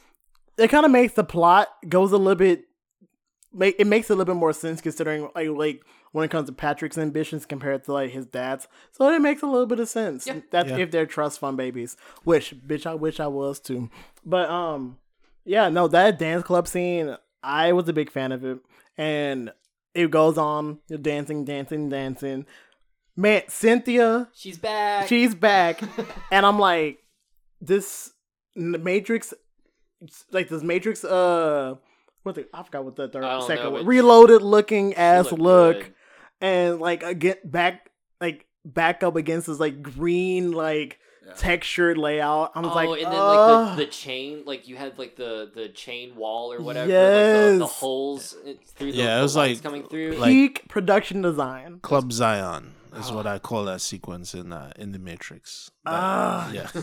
That's So it. Good. I loved it, and, And then we have um, Maurice, and he finds a very attractive woman that shows an interest into him. ah, but remember, he is not actually the very attractive woman that we think it is. no, it is not. It's Dog. It, it is it is Bones, not Jimmy Bones, but Bones the dog. Bones the dog. Yeah. Uh. A more a more powerful version, right? Because yeah, because yeah. we do show because he's if it, he's eating more. Like it Right. starts. It does start with the the guys. He eats the guys, Yeah. but we don't know how long that took to eat. Right. Um, and it, but it does start the visually showing him eating. It starts with a small hamburger, Mm. and then it goes to a steak being cut up. Then it shows like a big pound of ground beef. Yeah. Yeah. And every time he eats, you see the skeleton because the skeleton they first find it's fleshy. It's got like it, it doesn't look like it's been de- uh, uh, decomposing very long, and then muscle tissue starts growing and stuff like that every time he eats. We also glossed over the fact that Maurice's dumbass managed to take from the skeleton the as he was reciting the legend of Jimmy Bones, the Oh. switchblade. He didn't take the switchblade, but he the switchblade, but took he the the took the diamond ring, and I'm like, bro, Yeah. bro, bro, I was rooting for you, but no, you have to be horny and have he to. got horny and then he got ate. 'Cause Mm. The, the sexy lady turned into the dog, and Which- the dog ate the Maurice. which I really enjoyed as a scene because I'm just a big fan of the like of that little temptation, that little like temptress like thing where you know you see like a little at the last like what's it say I forgot last little leg or something, and then you just have him follow. It's like literally like a cat and Yeah. mouse game. And you knew that he was done. Like the minute she turned and looked at him on the dance floor, you're Mm. like, oh, this fool's gonna die. this fool's gonna die, and he's gonna have death by snoo snoo. Yeah. I need to talk about this because this was my favorite scene. It made me laugh so fucking hard. All right. Um, Patrick or no, Bill's tired. Bill needs a, a, a tag out, so he's like, "Yo, Patrick, go find Maurice." Patrick goes up to find Maurice, finds the dog eating Maurice. The dog looks up at him, and the dog's face turns into Snoop Dogg's face and tells him to get out. Yeah. that and then proceeds to just vomit like a Maggots on him. ton of maggots. Uh, So uh, can I say, can I just jump in here and say I miss maggots in horror films. Like if you grew up in the eighties, like one in five horror films was like it had some maggots in it. This this is where this this whole um construct within this third act of the film is very much like Hellraiser, which is one of my favorite films.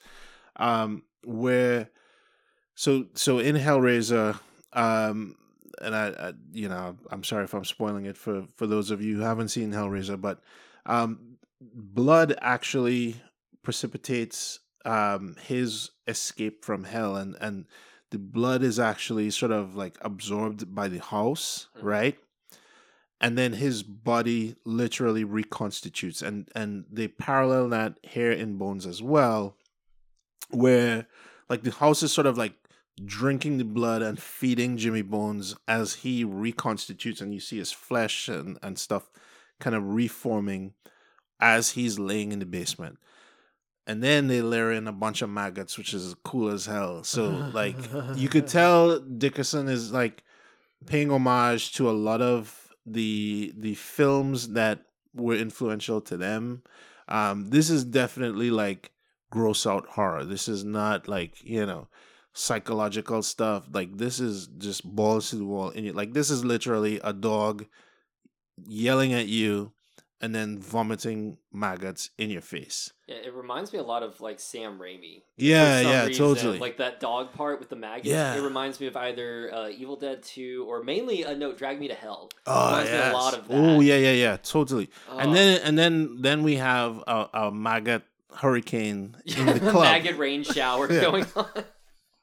Oh, I can see from your face, so- Jason, you did not enjoy the maggot scene. I so I I just seeing like a hurricane of maggots just like it it it get it uh and I'm like I'm usually not like I, I'm usually not like really like receptive. I'm I'm usually receptive to like bugs and stuff, but it's like they're maggots. They're they those they they they're maggots, and I'm just like every time I see maggots, I just cringe because it's like you know what comes with maggots. Was it You girl- exactly. Was it the girl drinking her drink full of maggots, or was it the Or the guy pizza. eating Eating the pizza, that added that was also funny and added on to my girls the my like my girls out feeling of it because I was like, this is just this ain't the vibe, y'all, and just like just being you know having a maggot shower on you just uh a new fear unlocked new fear unlocked for real But uh, yeah, after the dog eats Maurice, uh, Jimmy's back. Jimmy Yeah. Bones is back, Back, ladies baby. and gentlemen, and, And- with a vengeance. it's- Okay, you know you have a cool villain when he comes back, says a one-liner, turns off the furnace, just leaving the gas running, hits a, li- a light, and just casually walks us over to the switch, turns it on, while a big explosion happens, and he just keeps walking. You, you, you know you got a good villain. But that's just why I feel like while I did like basically diss on like Snoop Dogg's acting ability, his stage presence Yeah. makes up Mm. for it. Oh, his totally. stage presence makes up for it immensely I want that because suit. Yeah. I want that was that's a co- that's a cosplay worthy suit. Like people need to be cosplaying that more. For the Mhm. sole fact of the matter, it's just like it. It just was. I felt it. The iconic just jumped out. Like I can't think of anything other to say than just like iconic. It's just like very just like badass. Almost like it almost kind of gives like a a country villain reveal. Whereas like you have like all the whole crap ton of calamity behind you, and then it's like amongst like the fire, you just have the person that just walks out Yeah. unscathed by anything. And that's what that was like my favorite part. It's just like everything is going unscathed. Everybody just like running out the dog on a uh, maggot shower of a nightclub. The it gets shut down all right. And everybody, you know, tries to go. And then whenever you have um was it Cynthia Cynthia and Maurice? Whenever Cynthia and Maurice goes Patrick. to, Maurice. Cynthia and Patrick, whenever they leave, and then they see, they see like Jimmy, uh, Mister Jimmy motherfucking Bones, like in the flesh, Sort of. in yeah. the flesh, as they say. Yeah. and flesh then- enough, you know, he's there. And then you have the scene where he just throws the switchblade, and it just Barely misses. barely misses, and everybody goes out, and then all you, everybody comes in. Pearl, see you see Pearl, and then all you see is Pearl and Jimmy Bones looking at each other. And they make eye contact before that door shuts and the, the rest of the building just burns down. Mm. It was Ugh. giving me, you know what was giving me?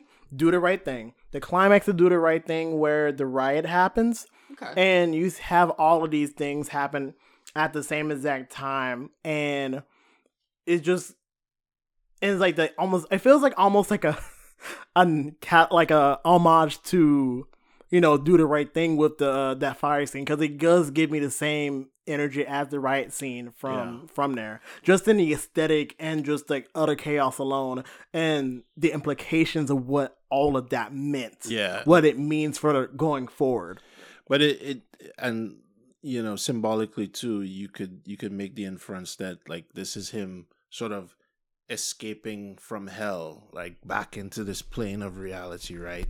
And he's bringing hell with him, right? Like because like the flames kind of lick around him as he's coming up the stairs, and whenever you know, I think there's another shot where he's walking through flame, Mm-hmm. and even though the CG is kind of dated at this point, like the scene works, like Oh, it, yeah. like it just looks fucking dope, right? Like yeah, because well, your your focus isn't even on the fire, Right. Because a lot of movies back in that time, they were like, "Ooh, explosion!" Yeah. CGI flames, but ooh, explosion. Yeah. This was Jimmy Bones, and your eyes were focused on his reveal. You were, Yeah. it's his show at that point. Yep.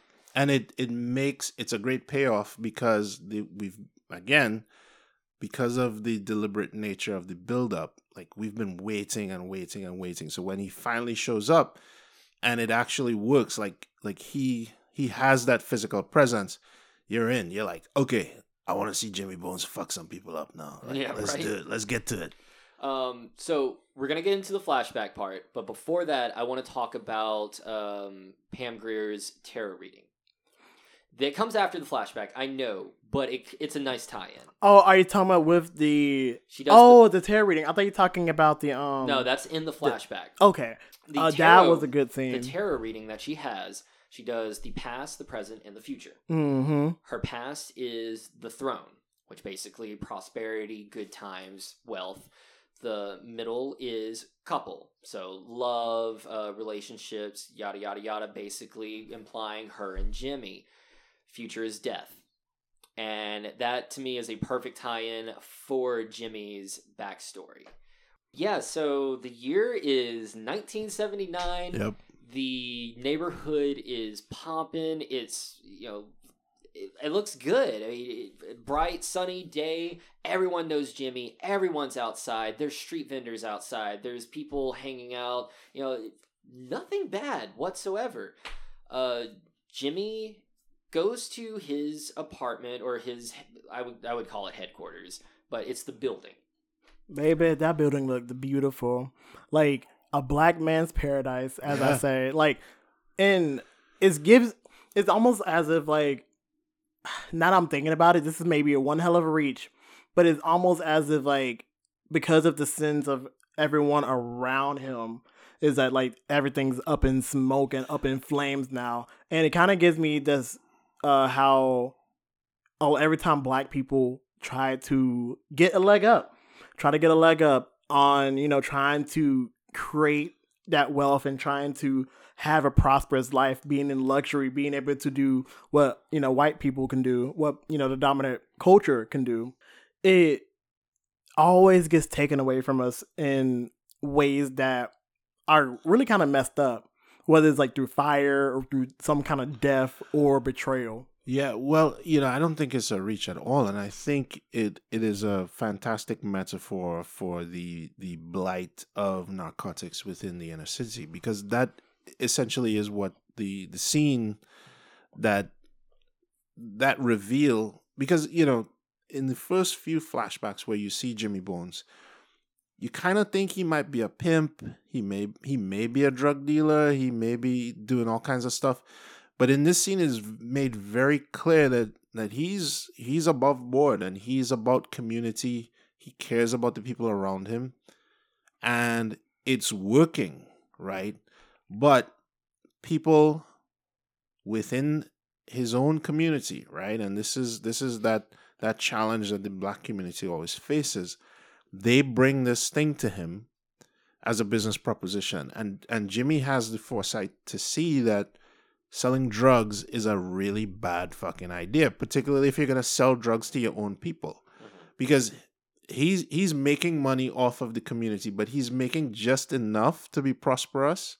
And he gives just as much as he And he does exactly, and he understands that that is way more sustainable than turning everybody in the community into addicts, right? And then ultimately we see the result of that, right? Because when we when we first are introduced to the neighborhood, it is desolate, it is run down, it's dangerous, and it's where people go from other places to buy drugs, like literally drive in to buy drugs, you know, um, which is a fantastic way to make Jimmy a sympathetic character. Like it, that is to me what makes this film work. Yeah, I mean, it's almo- he's not a villain. In No, my opinion. no, not Even at all. He plays the antagonist. He's not the villain of the film. Yeah, from what I see. Um, but yeah, so you have the meeting, like you were saying, with um, it's Eddie Mack, uh, the cop, and Patrick's dad. And Um, basically, the cop is paid by Eddie Mack.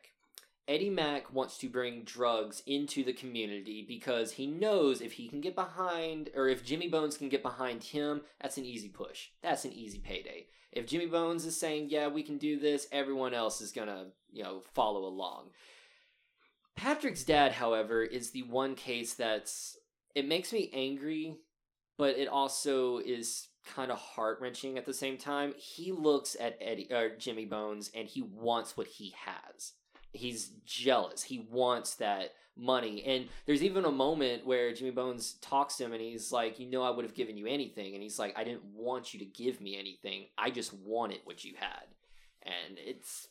I mean, I understand the envy of it all because it's like, as it's on, he worked very hard post, you know, betrayal in order to escape from his pro- basically run away from his problems and to try to make something out of it. It's like I feel like that was the calm the calm the Jesus moment that he really needed for him to be like, "Oh, I got to get the fuck out." And it kind of it, it, it paid in what happens later, but it just it kind of makes you understand, but at the same time, it's like it's kind of a disappointing kind of thing. Well, it's just a huge what if scenario where if if he didn't have that jealousy, if he didn't have that want to him him himself Mm. pick him up by the boots pick himself up by the bootstraps and do what Jimmy's doing all on his little lonesome and actually accept the help that Jimmy would have offered him the neighborhood probably would have prospered yeah. Mhm. I I don't I don't see him at all as a sympathetic character because to me his success is predicated on the destruction of the community that he left behind. yes. Oh, with Jeremiah. Yeah. Um he he he made a choice, you know. Um and essentially he is he is sucking all the life of the community while not even living there anymore. And that that is the evil I think that ultimately the film is trying to highlight, right? In a in a uh, slightly subversive way. Um but it makes like again you know you're not supposed to root for the for the antagonist but in this case i was like yeah jimmy just go get them right yeah Um, but yeah, so Jimmy says no, he's not going to have drugs in the neighborhood. He refuses. And Eddie Mack does not take that very well. And him and the officer put both his bodyguard, who is the uh, apartment guy, uh, put his bodyguard and him at gunpoint and force him to try uh, crack. And I don't know if it was the high or if it was Jimmy just, you know, angry at this point, want, wants him out of his building. But he pulls his switchblade out, cuts the cop, and I'm gonna blame it on the high, cause I'm gonna say a mixture of both. Cause yeah, I think he was already like pissed off, but I think the high eh, like amplified his pissed offness because I because it's like it's fucking crack. Crack make you do some weird ass shit, especially if it was laced, which we don't know if it's laced, but I'm just gonna assume it's laced because of the you know the cop because it's Eddie Mack. I'm Uh, gonna assume that bitch is laced. I just like story wise, I like to think that he tried it and knew how dangerous it was. And even if it would have cost him his life, wanted to try and get rid of this this cancer that would have been for his neighborhood. Yeah. And I mean, he was forced to do it at Yeah. gunpoint. So, I mean, you know, he's uh, uh, he's he's in a bad mood already. So, Yeah. Mhm. So, but yeah, he he cuts the cop, and the cop and Eddie Mack unload on him, and the witnesses are Patrick's dad, the bodyguard, and um, Pearl, Pearl. who Pearl walk who walks in at like mid uh mid shot. I'm like, oh, I felt bad for her because like she walked in mid shot and just had to see her man just on the floor just dying and fuck that cop. You're trying to tell, just trying to get her to fucking stop screaming. I would have.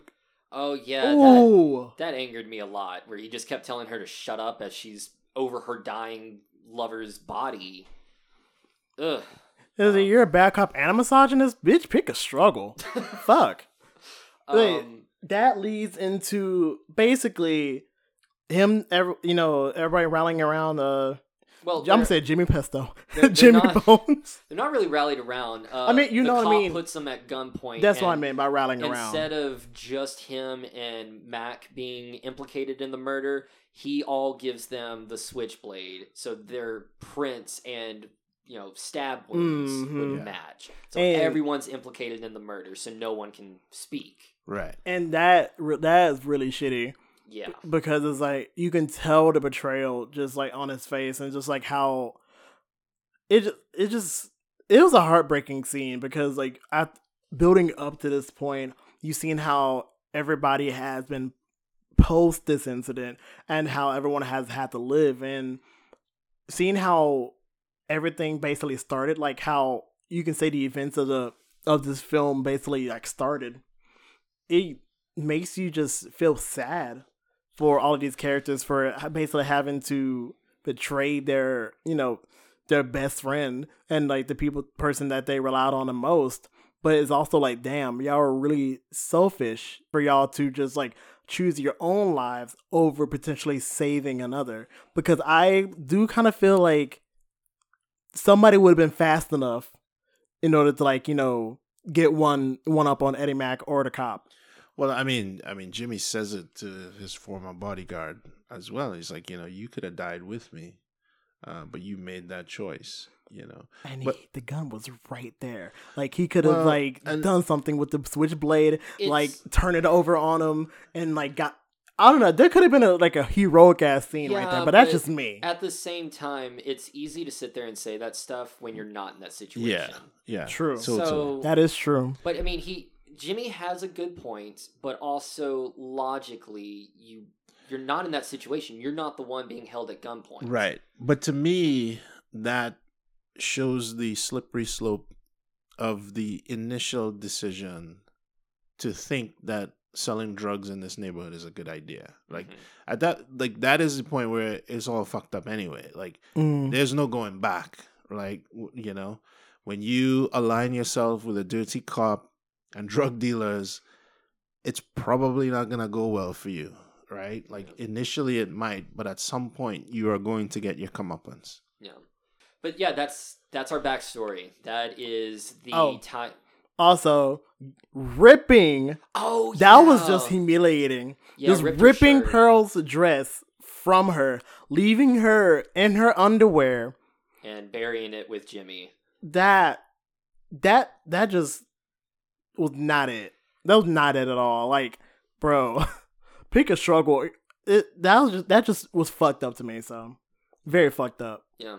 Uh, that's that's Jimmy's backstory. That is the connection between Eddie Mack, the cop, Pearl, and uh, the bodyguard and the dad, uh, apartment guy and the dad.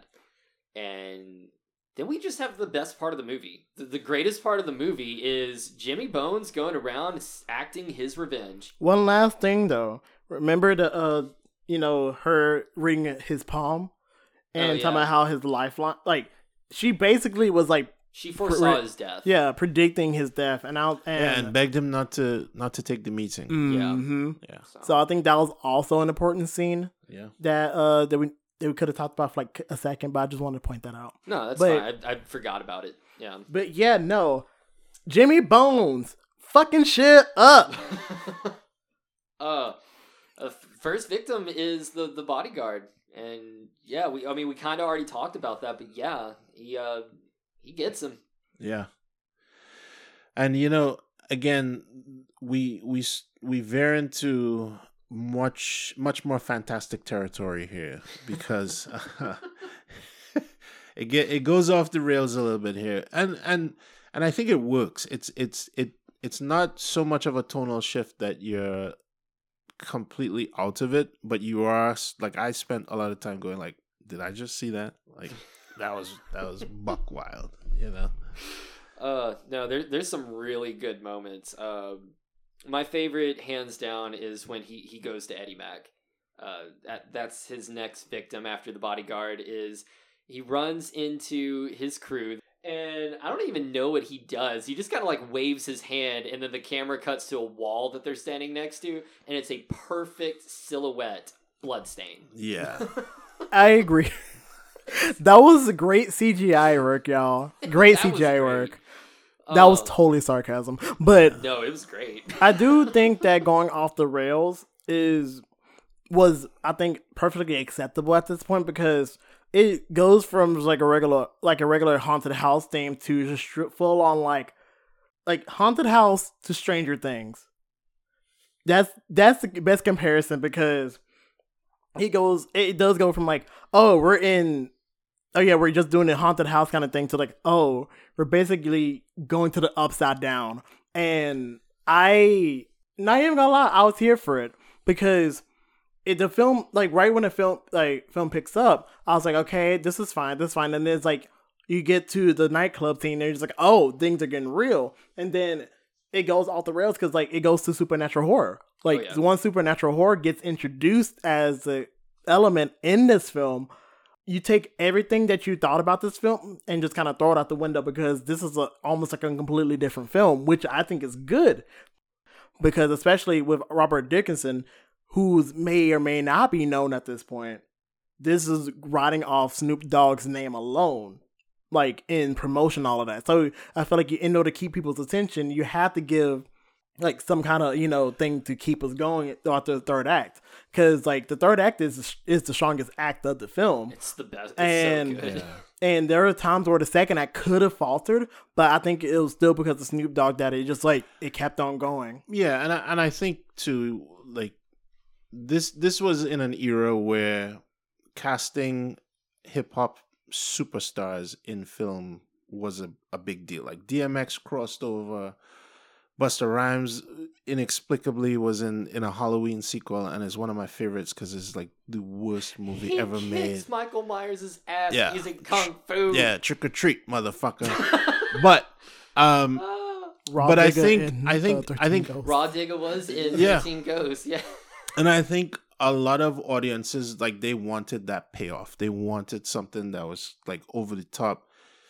Because, you know, if you've ever watched a horror film with a a black audience, like it's an experience, right? Um so like there's there is merit in like amping up the audience by like just going batshit crazy and having people hooting and hollering in in the seats because you know they'll do that, right? Um, I mean, black people talk to the camera or talk to the screen even in the most serious, you know, like by the numbers horror film. Like so, so giving them a, a movie where a, a a decapitated head continues to speak. I mean, come on, man, that's good shit. it doesn't take you out the film either because of the implications of what's going on Well, it's already like it's just that tone. You hit that tone because it really does. It it's a it's very much a serious horror movie until Jimmy Bones is introduced or the dog vomits maggots, and then it's just it's camp at Yeah. that point. Yeah. But yeah. it works so well. So, but yeah, uh, going into the talking head, Jimmy Bones kills Eddie Mack, but he kills his girlfriend first, and I love the symbolism of her being in the trash can. He killing her, I was just like, white trash. so, Oh wow, I didn't even think about that. just I liked it. I thought it was cute. I thought I was kind of thinking more so like how a lot of like black men go for white women once mean- they get a little comeuppance. I mean, that's overall, but, But- like her death and him finding her body in the trash can is That was wild. uh, white trash. But I'm gonna like speak on this for like a for like a second. Like especially when the gay community in Hollywood, black men always end up with white boyfriends. So it's kind of like seeing that with like you know black men and white women. How like they think, oh, you know, white like white women is somehow better or something and more desirable, whatever. Because it's like all of the black men who ended up with like a woman besides you know Patrick is with a white woman. So I'm like, okay, that's a curious choice, but I get you know Patrick like Patrick's famous case. I'm just like, damn, you just really wanted a snow bunny to fuck, didn't you, uh, Eddie Mack? That is interesting you brought that point up because now that you said that, I, I, I see that now. With Eddie Mack, he's with uh, Snowflake, and with Patrick's dad, he's with, um, I- I don't even think she was given a name, but the mom. no, yeah, just mom. Yeah. Um, Yeah. Yeah, so I, I didn't notice that until you said something, but yeah, Mhm. that's an interesting parallel. Um, Yeah, I I feel like it it means more, and I have to think about what it actually means. But that's just what I noticed. yeah. But yeah, So, but yeah, uh, he so he kills Eddie Mack after that point, and using Eddie Mack's head, keeping it alive, he gets him to call the cop or talk to the cop on the phone to meet him at a uh, a particular place. um, hell, duh, we're meeting him in hell. Yeah, he, forces him to. He show the cop shows up. Jimmy Bones is there. Of course, he tries to shoot Jimmy. Nothing fucking happens. But there's a fact that he lured him with crack. No, no, no, no. He forces him to smoke crack. But he, no- he sees all the crack there. Yeah, Uh-huh. He was Uh, like, "What is this?" And it's like, you can tell that something about to happen. and he forces him to smoke crack. Puts his hand over his mouth, moves his hand, and now he's got no mouth. Great CGI, y'all. Cuts him. right, that was awful. But yeah, cuts him open, and as he cuts him open, the the smoke starts bellowing out. I did like that. And also, it- it's a parallel because it was it was a cop that basically caused Jimmy Bones mind. So of course the cop is gonna get. I even got his name, Bogle bitch or some bitch. Bitch, there you go. He's gonna be cut- named bitch. Bitch, the one who deserves the most brutal death because of it. Yeah, He deserves the most brutal death because he's the one who fucking killed uh, Jimmy in the first place. So I'm like, he deserved he deserved every bit of carving that he got. yeah. Shit. Um. So yeah, the bodyguard's dead. Cop's dead. Uh.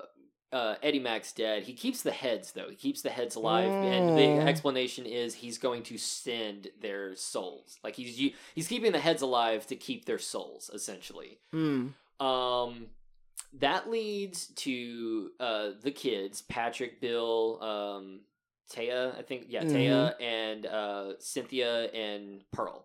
They all go to Patrick's home to get the dad because they know he's next. Mm-hmm. Unfortunately, they're a little late. Dad already got took. So that leads to our climax where they go on a rescue mission to save Patrick's dad. Taya and the mom stay home, so it's just Bill, uh, Patrick, Cynthia, and Pearl, Mm. and they come back to the building. And that's when we get your upside down world. The City of the Dead. City of the Dead. Did you, you know, which was already foreshadowed beforehand, but we get everything upside down in this. Also, I forgot, be- uh, according to color, the use of the blues and the reds in the cop's death scene were also magni- magnifique. And this continued use of like color imagery goes on into the upside down where everything is very just pink, very um, just like passionate, very just bright, vibrant pink. On the way to the building, we get our Deus Blood Machina. Oh yeah, blood. Where it's never been mentioned before, but the mom's all of a sudden like, "Oh yeah, blood is the connection, Right. the the soul connection." Uh, so there's got to be blood in the building. honestly, I Get feel like it was. blood. You get rid of uh, Jimmy Bones. I feel like it was foreshadowed because of the whole like explanation that Cynthia gave about like how there's like one streets, two streets. You know, one city has the city of the dead underneath, like has the upside down. So I was has like, nothing to do with blood, though. it has nothing to do with blood, The but blood like part it came out of relates to the concept that we're going into. How it relates because you know it has everything has this polar opposite, and then the blood connects the connects everything. And how he's like everybody has I think three parts. She said. Two parts. I think I heard three. I can't remember. Anyway, that's how I feel like it relates. But Uh, you know, I, I- I I, connect kinda- different things. I kind of because, felt yeah. like they wrote themselves in a corner and was like, "How are we gonna get rid of Jimmy Bones?" Yeah, I think this this felt like you know the and and this is unfortunately typical in the horror genre. You have sometimes have resolutions that don't quite make sense. Uh, it's more of a resolution of convenience more than anything else. Mhm. But at this point, um, you're already invested in it. I was already invested in it. I, you know, I it it was fine. Yeah, Yeah, It, it was fine until Jimmy lost. Um, Yeah. we get uh, we get Bill's death. Mhm. He sees Maurice. He, he he goes after him, but it's if it is Maurice, it's not the good Maurice. It's the other Maurice. It's the upside down Maurice. Mhm. 'Cause Bill gets got. Mm.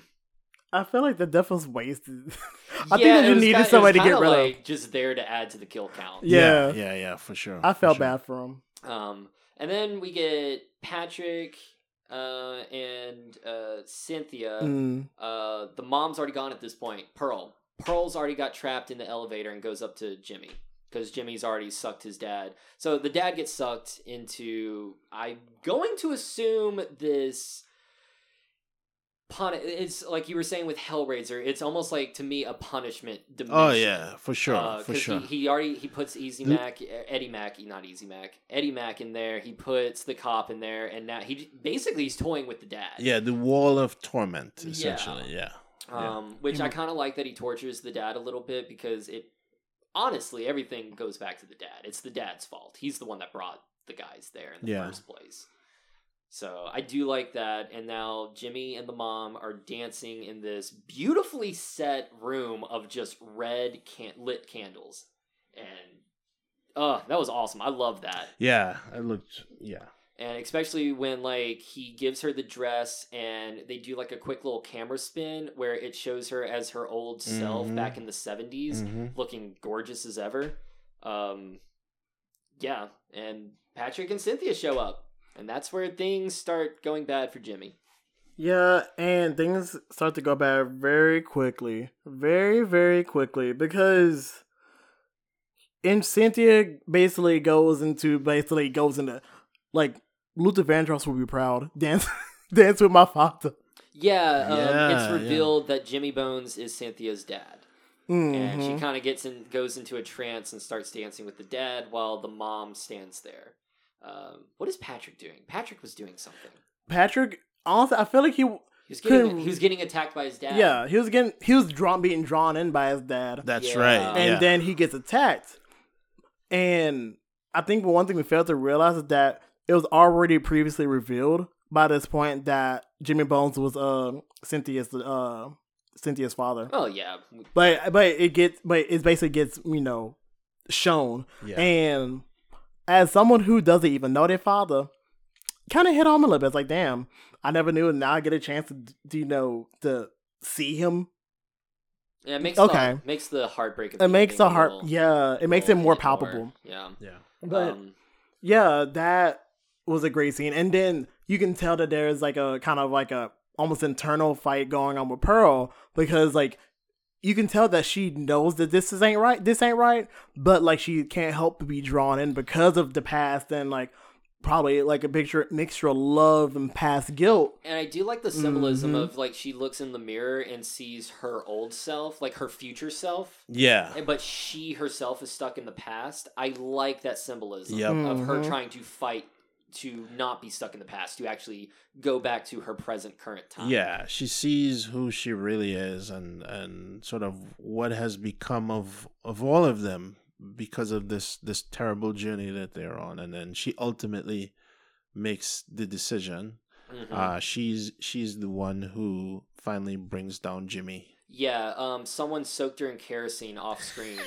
and she takes a candle and lights herself on fire. Honestly, with that blood-soaked dress, I'm pretty sure that that dress was that was made of a highly, highly flammable material because it's the '70s. Everything But was she flammable. Wasn't. But she lit wasn't. on fire, dude. She wasn't, she, but like, she she just she blew She up. She went up. baby, that She blew the. that fuck was like this. We were in the city of dead. That was a spiritual fire. That's true. That's That was a true. It's very symbolic. Spiritual fire. Yeah, Spiritual yeah, like fire. it. and using fire as a form of, I think, sacrifice. As I think she was trying to cleanse herself Yeah. of that sin, of that guilt, as well as trying to save her, save her, not only her kid, because she said she has nothing else left to lose. Right. She had like was like saving everybody else, and then she knew what she had to do. And ultimately, we knew that not only that the blood was gonna like get rid of him, but she had to go as well because of the fact that she was part of that sin.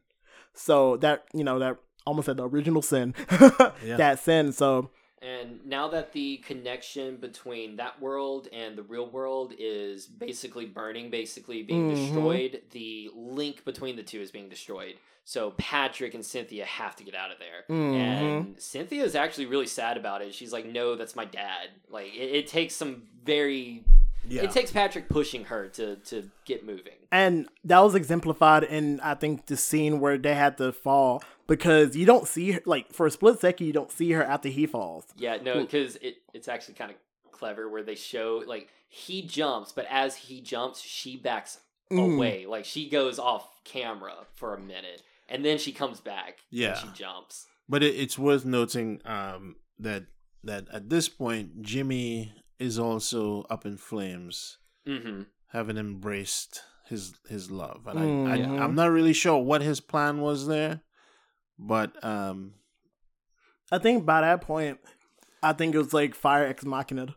yeah, or, or I kind of see it as the past burning for the future to coexist. So it the the flame is getting rid of the entire past. I just yeah, I think it's like getting rid of the past and is basically old for the new. yeah, it's basically like an elaborate form of closure for me. Yeah. It was just a lot of like closure for you know all of this like built up guilt, all of this built up like you know having your whole life change and kind of living in this like weird sense of of I'm not gonna say nostalgia. It's just like you're you're just stuck.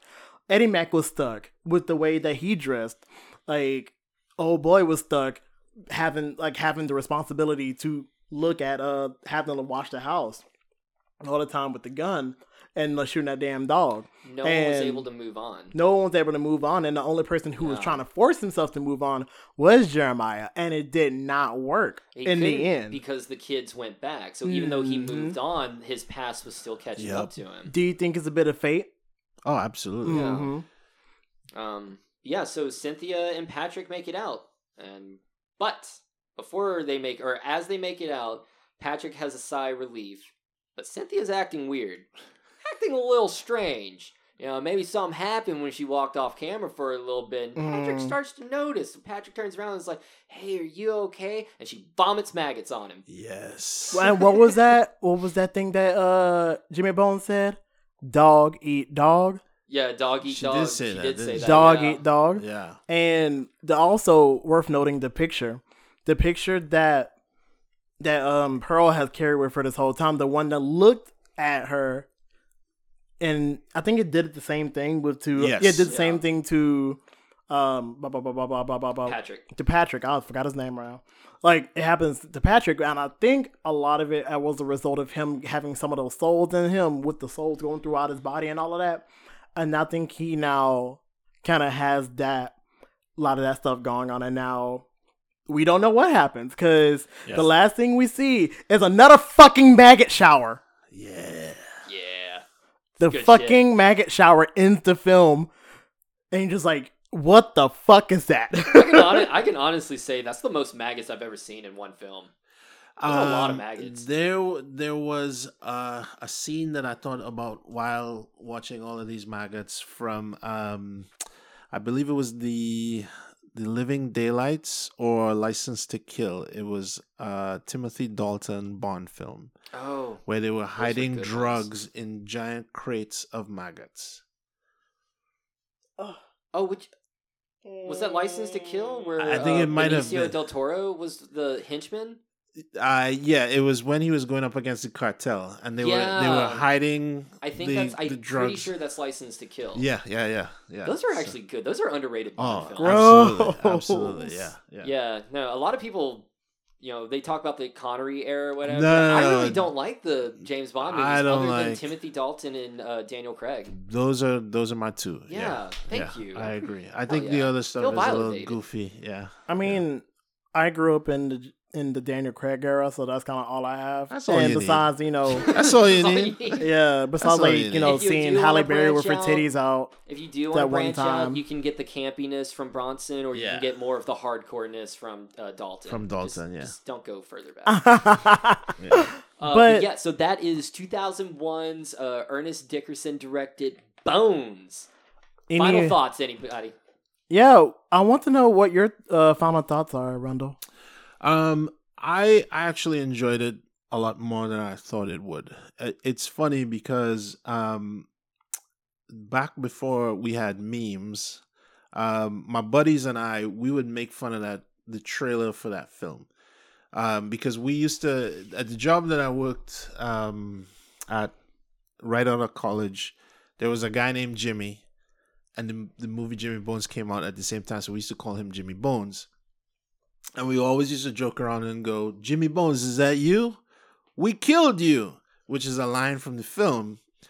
Um, so it's weird now, kind of coming back full circle and actually watching the film and going, you know what, this is actually really good, uh, and it has some some really meaningful social commentary in it. Yeah, it really does. Um, I watched this movie when I was a kid. Uh, I I just thought it was goofy fun. I, I just liked it, and I remember everyone kind of shitting on it. It was like, "You actually like that Snoop Dogg film?" Oh yeah, yeah, yeah. But yeah, no. Looking at it now as an adult, because I haven't seen it since I was a kid. Looking at it now as adult, I have good taste. In it feels like this film itself is a mod- is a modern urban legend in the black community because I had a, uh conversation with my partner actually about this. It was like, "Oh, I forgot that thing existed," and it's like you don't really think about like this era of black, you know, cinema, let alone you know black horror. Because when you think of like the I call it millennial black cinema. I'm just gonna call it like that. You think of comedies. You think of stuff like you know Head of State, Black Knight. You know The Nutty Professor. You think of comedies. The you don't Friday films. Mm, the Friday films. You think of like everything that's related to comedy when it comes to black people, like Yeah. you know black films. You don't really think of other genres when it comes to this era. When it comes to like black directors and black you know actors. So it was very refreshing to see a film like from this era of horror coming from a black director and having a majority black cast and have such an emphasis on on blackness and the like a lot of like the relevant topics when it comes to blackness. It felt very refreshing, but also it's like seeing the tropes of horror but with black people doing it. Okay, it's pretty fun. yeah, Not even gonna lie, because you know, like black audiences, like but that's you all we has- want. Yeah, it's just representative figures. Like you know, I love horror films. The Exorcist is my favorite film, but there are no black people in The Exorcist. You know, Mm-mm. so it's fun to see a horror film like Get Out, like uh, the Candyman remake, where blackness is shown with a certain level of authenticity. Uh, and I think this film somehow manages to do that, even though it is a, a just a starring vehicle for uh, a '90s hip hop icon. Yeah, and what I kind of find sad is the topical message that they were having back in 2001 is still relevant to this day. Oh yeah, And I find that sad that we're still having an issue like like they were having in 2001. Still having Yeah. those same issues, still having that same discussion. Like yep. it's it's just it's heartbreaking.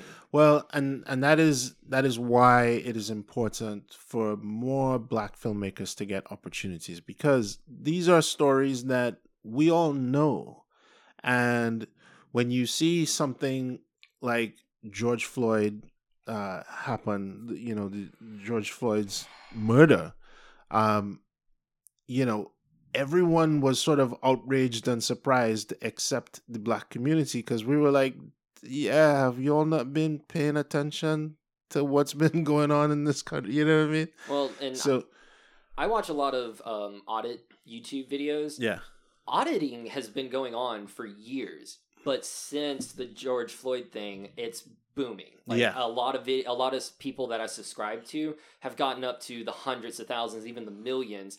And it's like this has been going on for a while. That like auditing has for video uh, auditing has been going on since YouTube's beginning, Right. and it's just now getting the recognition. Like, why is it just now Yeah, being yeah, talked about? Yeah.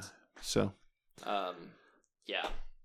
it just really goes to show about the fact that we just need more we need more when it comes to black representation in any kind of genre absolutely. and for blackness to just be as normal in these kinds of settings Right. that- rather than you know just being like oh this is a concept that we're gonna explore we're gonna be like so urban kind of shit like that no. Yeah. and I, I was talking about um earlier with like with Get Out. A lot of times when it comes to like a lot of like you know blaxploitation films, especially when sh- everything post Shaft, and a lot of like the white directed ones, they lean into like hood shit, like lean into like different to like blackness, but like what the media sees in blackness. And yeah. Yeah. baby, we're not a monolith. Like not all of us are gonna relate to hood shit. Well, Right. It's like what we were talking about last week with, you know, other than blaxploitation, there are no black directed horror movies in the 80s. I couldn't find any. There's only a handful in the 90s, a handful in the millennia. There's horror movies directed towards black audiences, but it's a white producer, a white director, white writers. It's exactly like you said. It's Mhm. basically just, you know, hood junk food. And it's kind of it's disheartening. Well, and, and some of it is very well intentioned. I mean, you look at like the original Candyman as is a perfect example, written by a uh, based on a, a story by a a British a white British writer, directed by a white man, um, and and essentially told through the lens of a white female protagonist which is why the the the remake slash sequel um, is a perfect juxta- juxtaposition that makes the original better because it tells essentially the same story or explores the same mythology but through a black lens. So for me, I am less disheartened. I am I'm more optimistic now than I was a few years ago, um, because the opportunities are there and hopefully we'll get more movies like Bones. We'll get more, you know, movies like Get Out and Us and and and Candyman and stuff like that. Um, it's it's fun to be a black genre nerd right now. I think uh one more thing is like I okay, you know how we got horror icons, right? I wish that you know Jimmy Bones or Seaman can be amongst those same like horror icons. Well, Candyman is, but Jimmy Bones, yes, I agree with you, a hundred percent. We'll get there. We'll get there. We're getting there, but yeah, I feel like that we all we have is we all we have is two, like two that we can talk about. If it makes you feel any better, the If- first xenomorph was a um, almost an eight foot tall uh, Nigerian man. Yeah. So if that makes you feel any kind of better, Only he doesn't get bit. any recognition whatsoever. No one ever talks about him, but he was a Nigerian born man. Yeah. Oh, that makes. And we also better. have cool shit like the sunken place. Like that's Yeah. We and have that is that concept.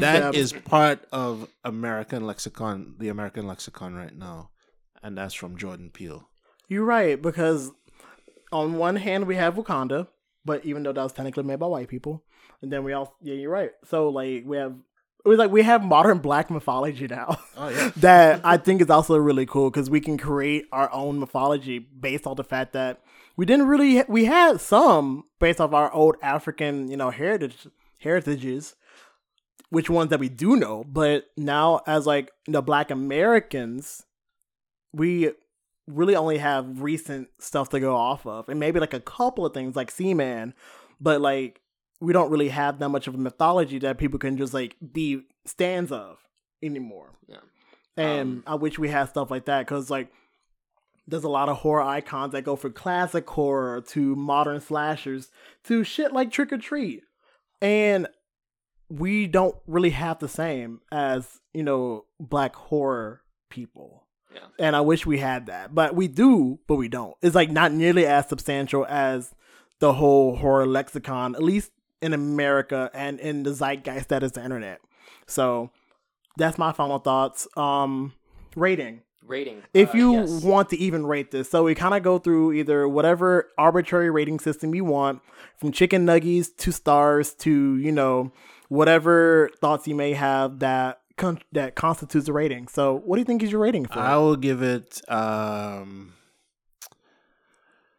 8.5 pounds of maggots out of 10. I like that. Yes, that's a good one. I, I'm gonna I'm gonna give that. I'm giving mm, on the color wheel about four out of five color wheels. I mean colors on the color wheel. Uh, I was very much prepared to give this like a three, three and a half stars, but this was just me going. I really liked this as, as a kid. It was really campy. I can't wait to show this to Jay. Um, but after watching it and watching how well it stands up, just story wise, uh, I'm easily giving this a four. You know, it, it may even be a four and a half just because it's got some rewatchability to it. Yeah, agree. Agree. Um, it's fun and it's fun. Yeah. Yeah. Um, thank you so much, good sir, for joining us. Um, this was awesome. Yeah, I had a blast. Thank you for having me. Thank you for that wonderful use of fifteen hundred dollars. It was free. I did this for free. Yeah, no, it was actually free. When me and Wendell are really cool, so I'm glad that you joined in. As Yeah. for someone who's as busy and honestly, I can say kind of important to the local film industry, I really appreciate you for coming in. Is uh Mr. Wendell Riley, everyone? Yeah. Uh, tell tell the folks where they can find you and what you're up to. Uh, I'm I'm an old dinosaur. I mean, I I'm on Instagram. Uh, I think I'm like Wendell Riley seven or something like that. I'm I'm terrible at this stuff, man. D- I to just be like- fair, I have a Facebook and I hardly get on it. So yeah, okay. I, I just like making things. I'm I'm uh, working on a documentary film series right now, highlighting um uh black creatives in the South, which is a which is a class that doesn't get a lot of uh, attention, particularly folks like us who like horror Mhm. films and stuff like that. I mean, I could I could go toe to toe and talk horror all day, um, which is you know it's we're kind of like on the fringes, you know. So Yeah, Um, I, I would love to do that one day. I have 400 plus horror movies, so nice, nice. A lot. He's sitting behind his whole horror collection right now, and I Oh, can there- there's some superhero movies down there, just because eventually horror will all be in there. Yes. So yeah, there's a lot of horror movies that he would be love to talk about. which you show why you should keep on listening to us, like our videos, give us a thumbs up on YouTube. Subscribe. Please. Hit that bell notification. Yeah, please subscribe. Please rate us.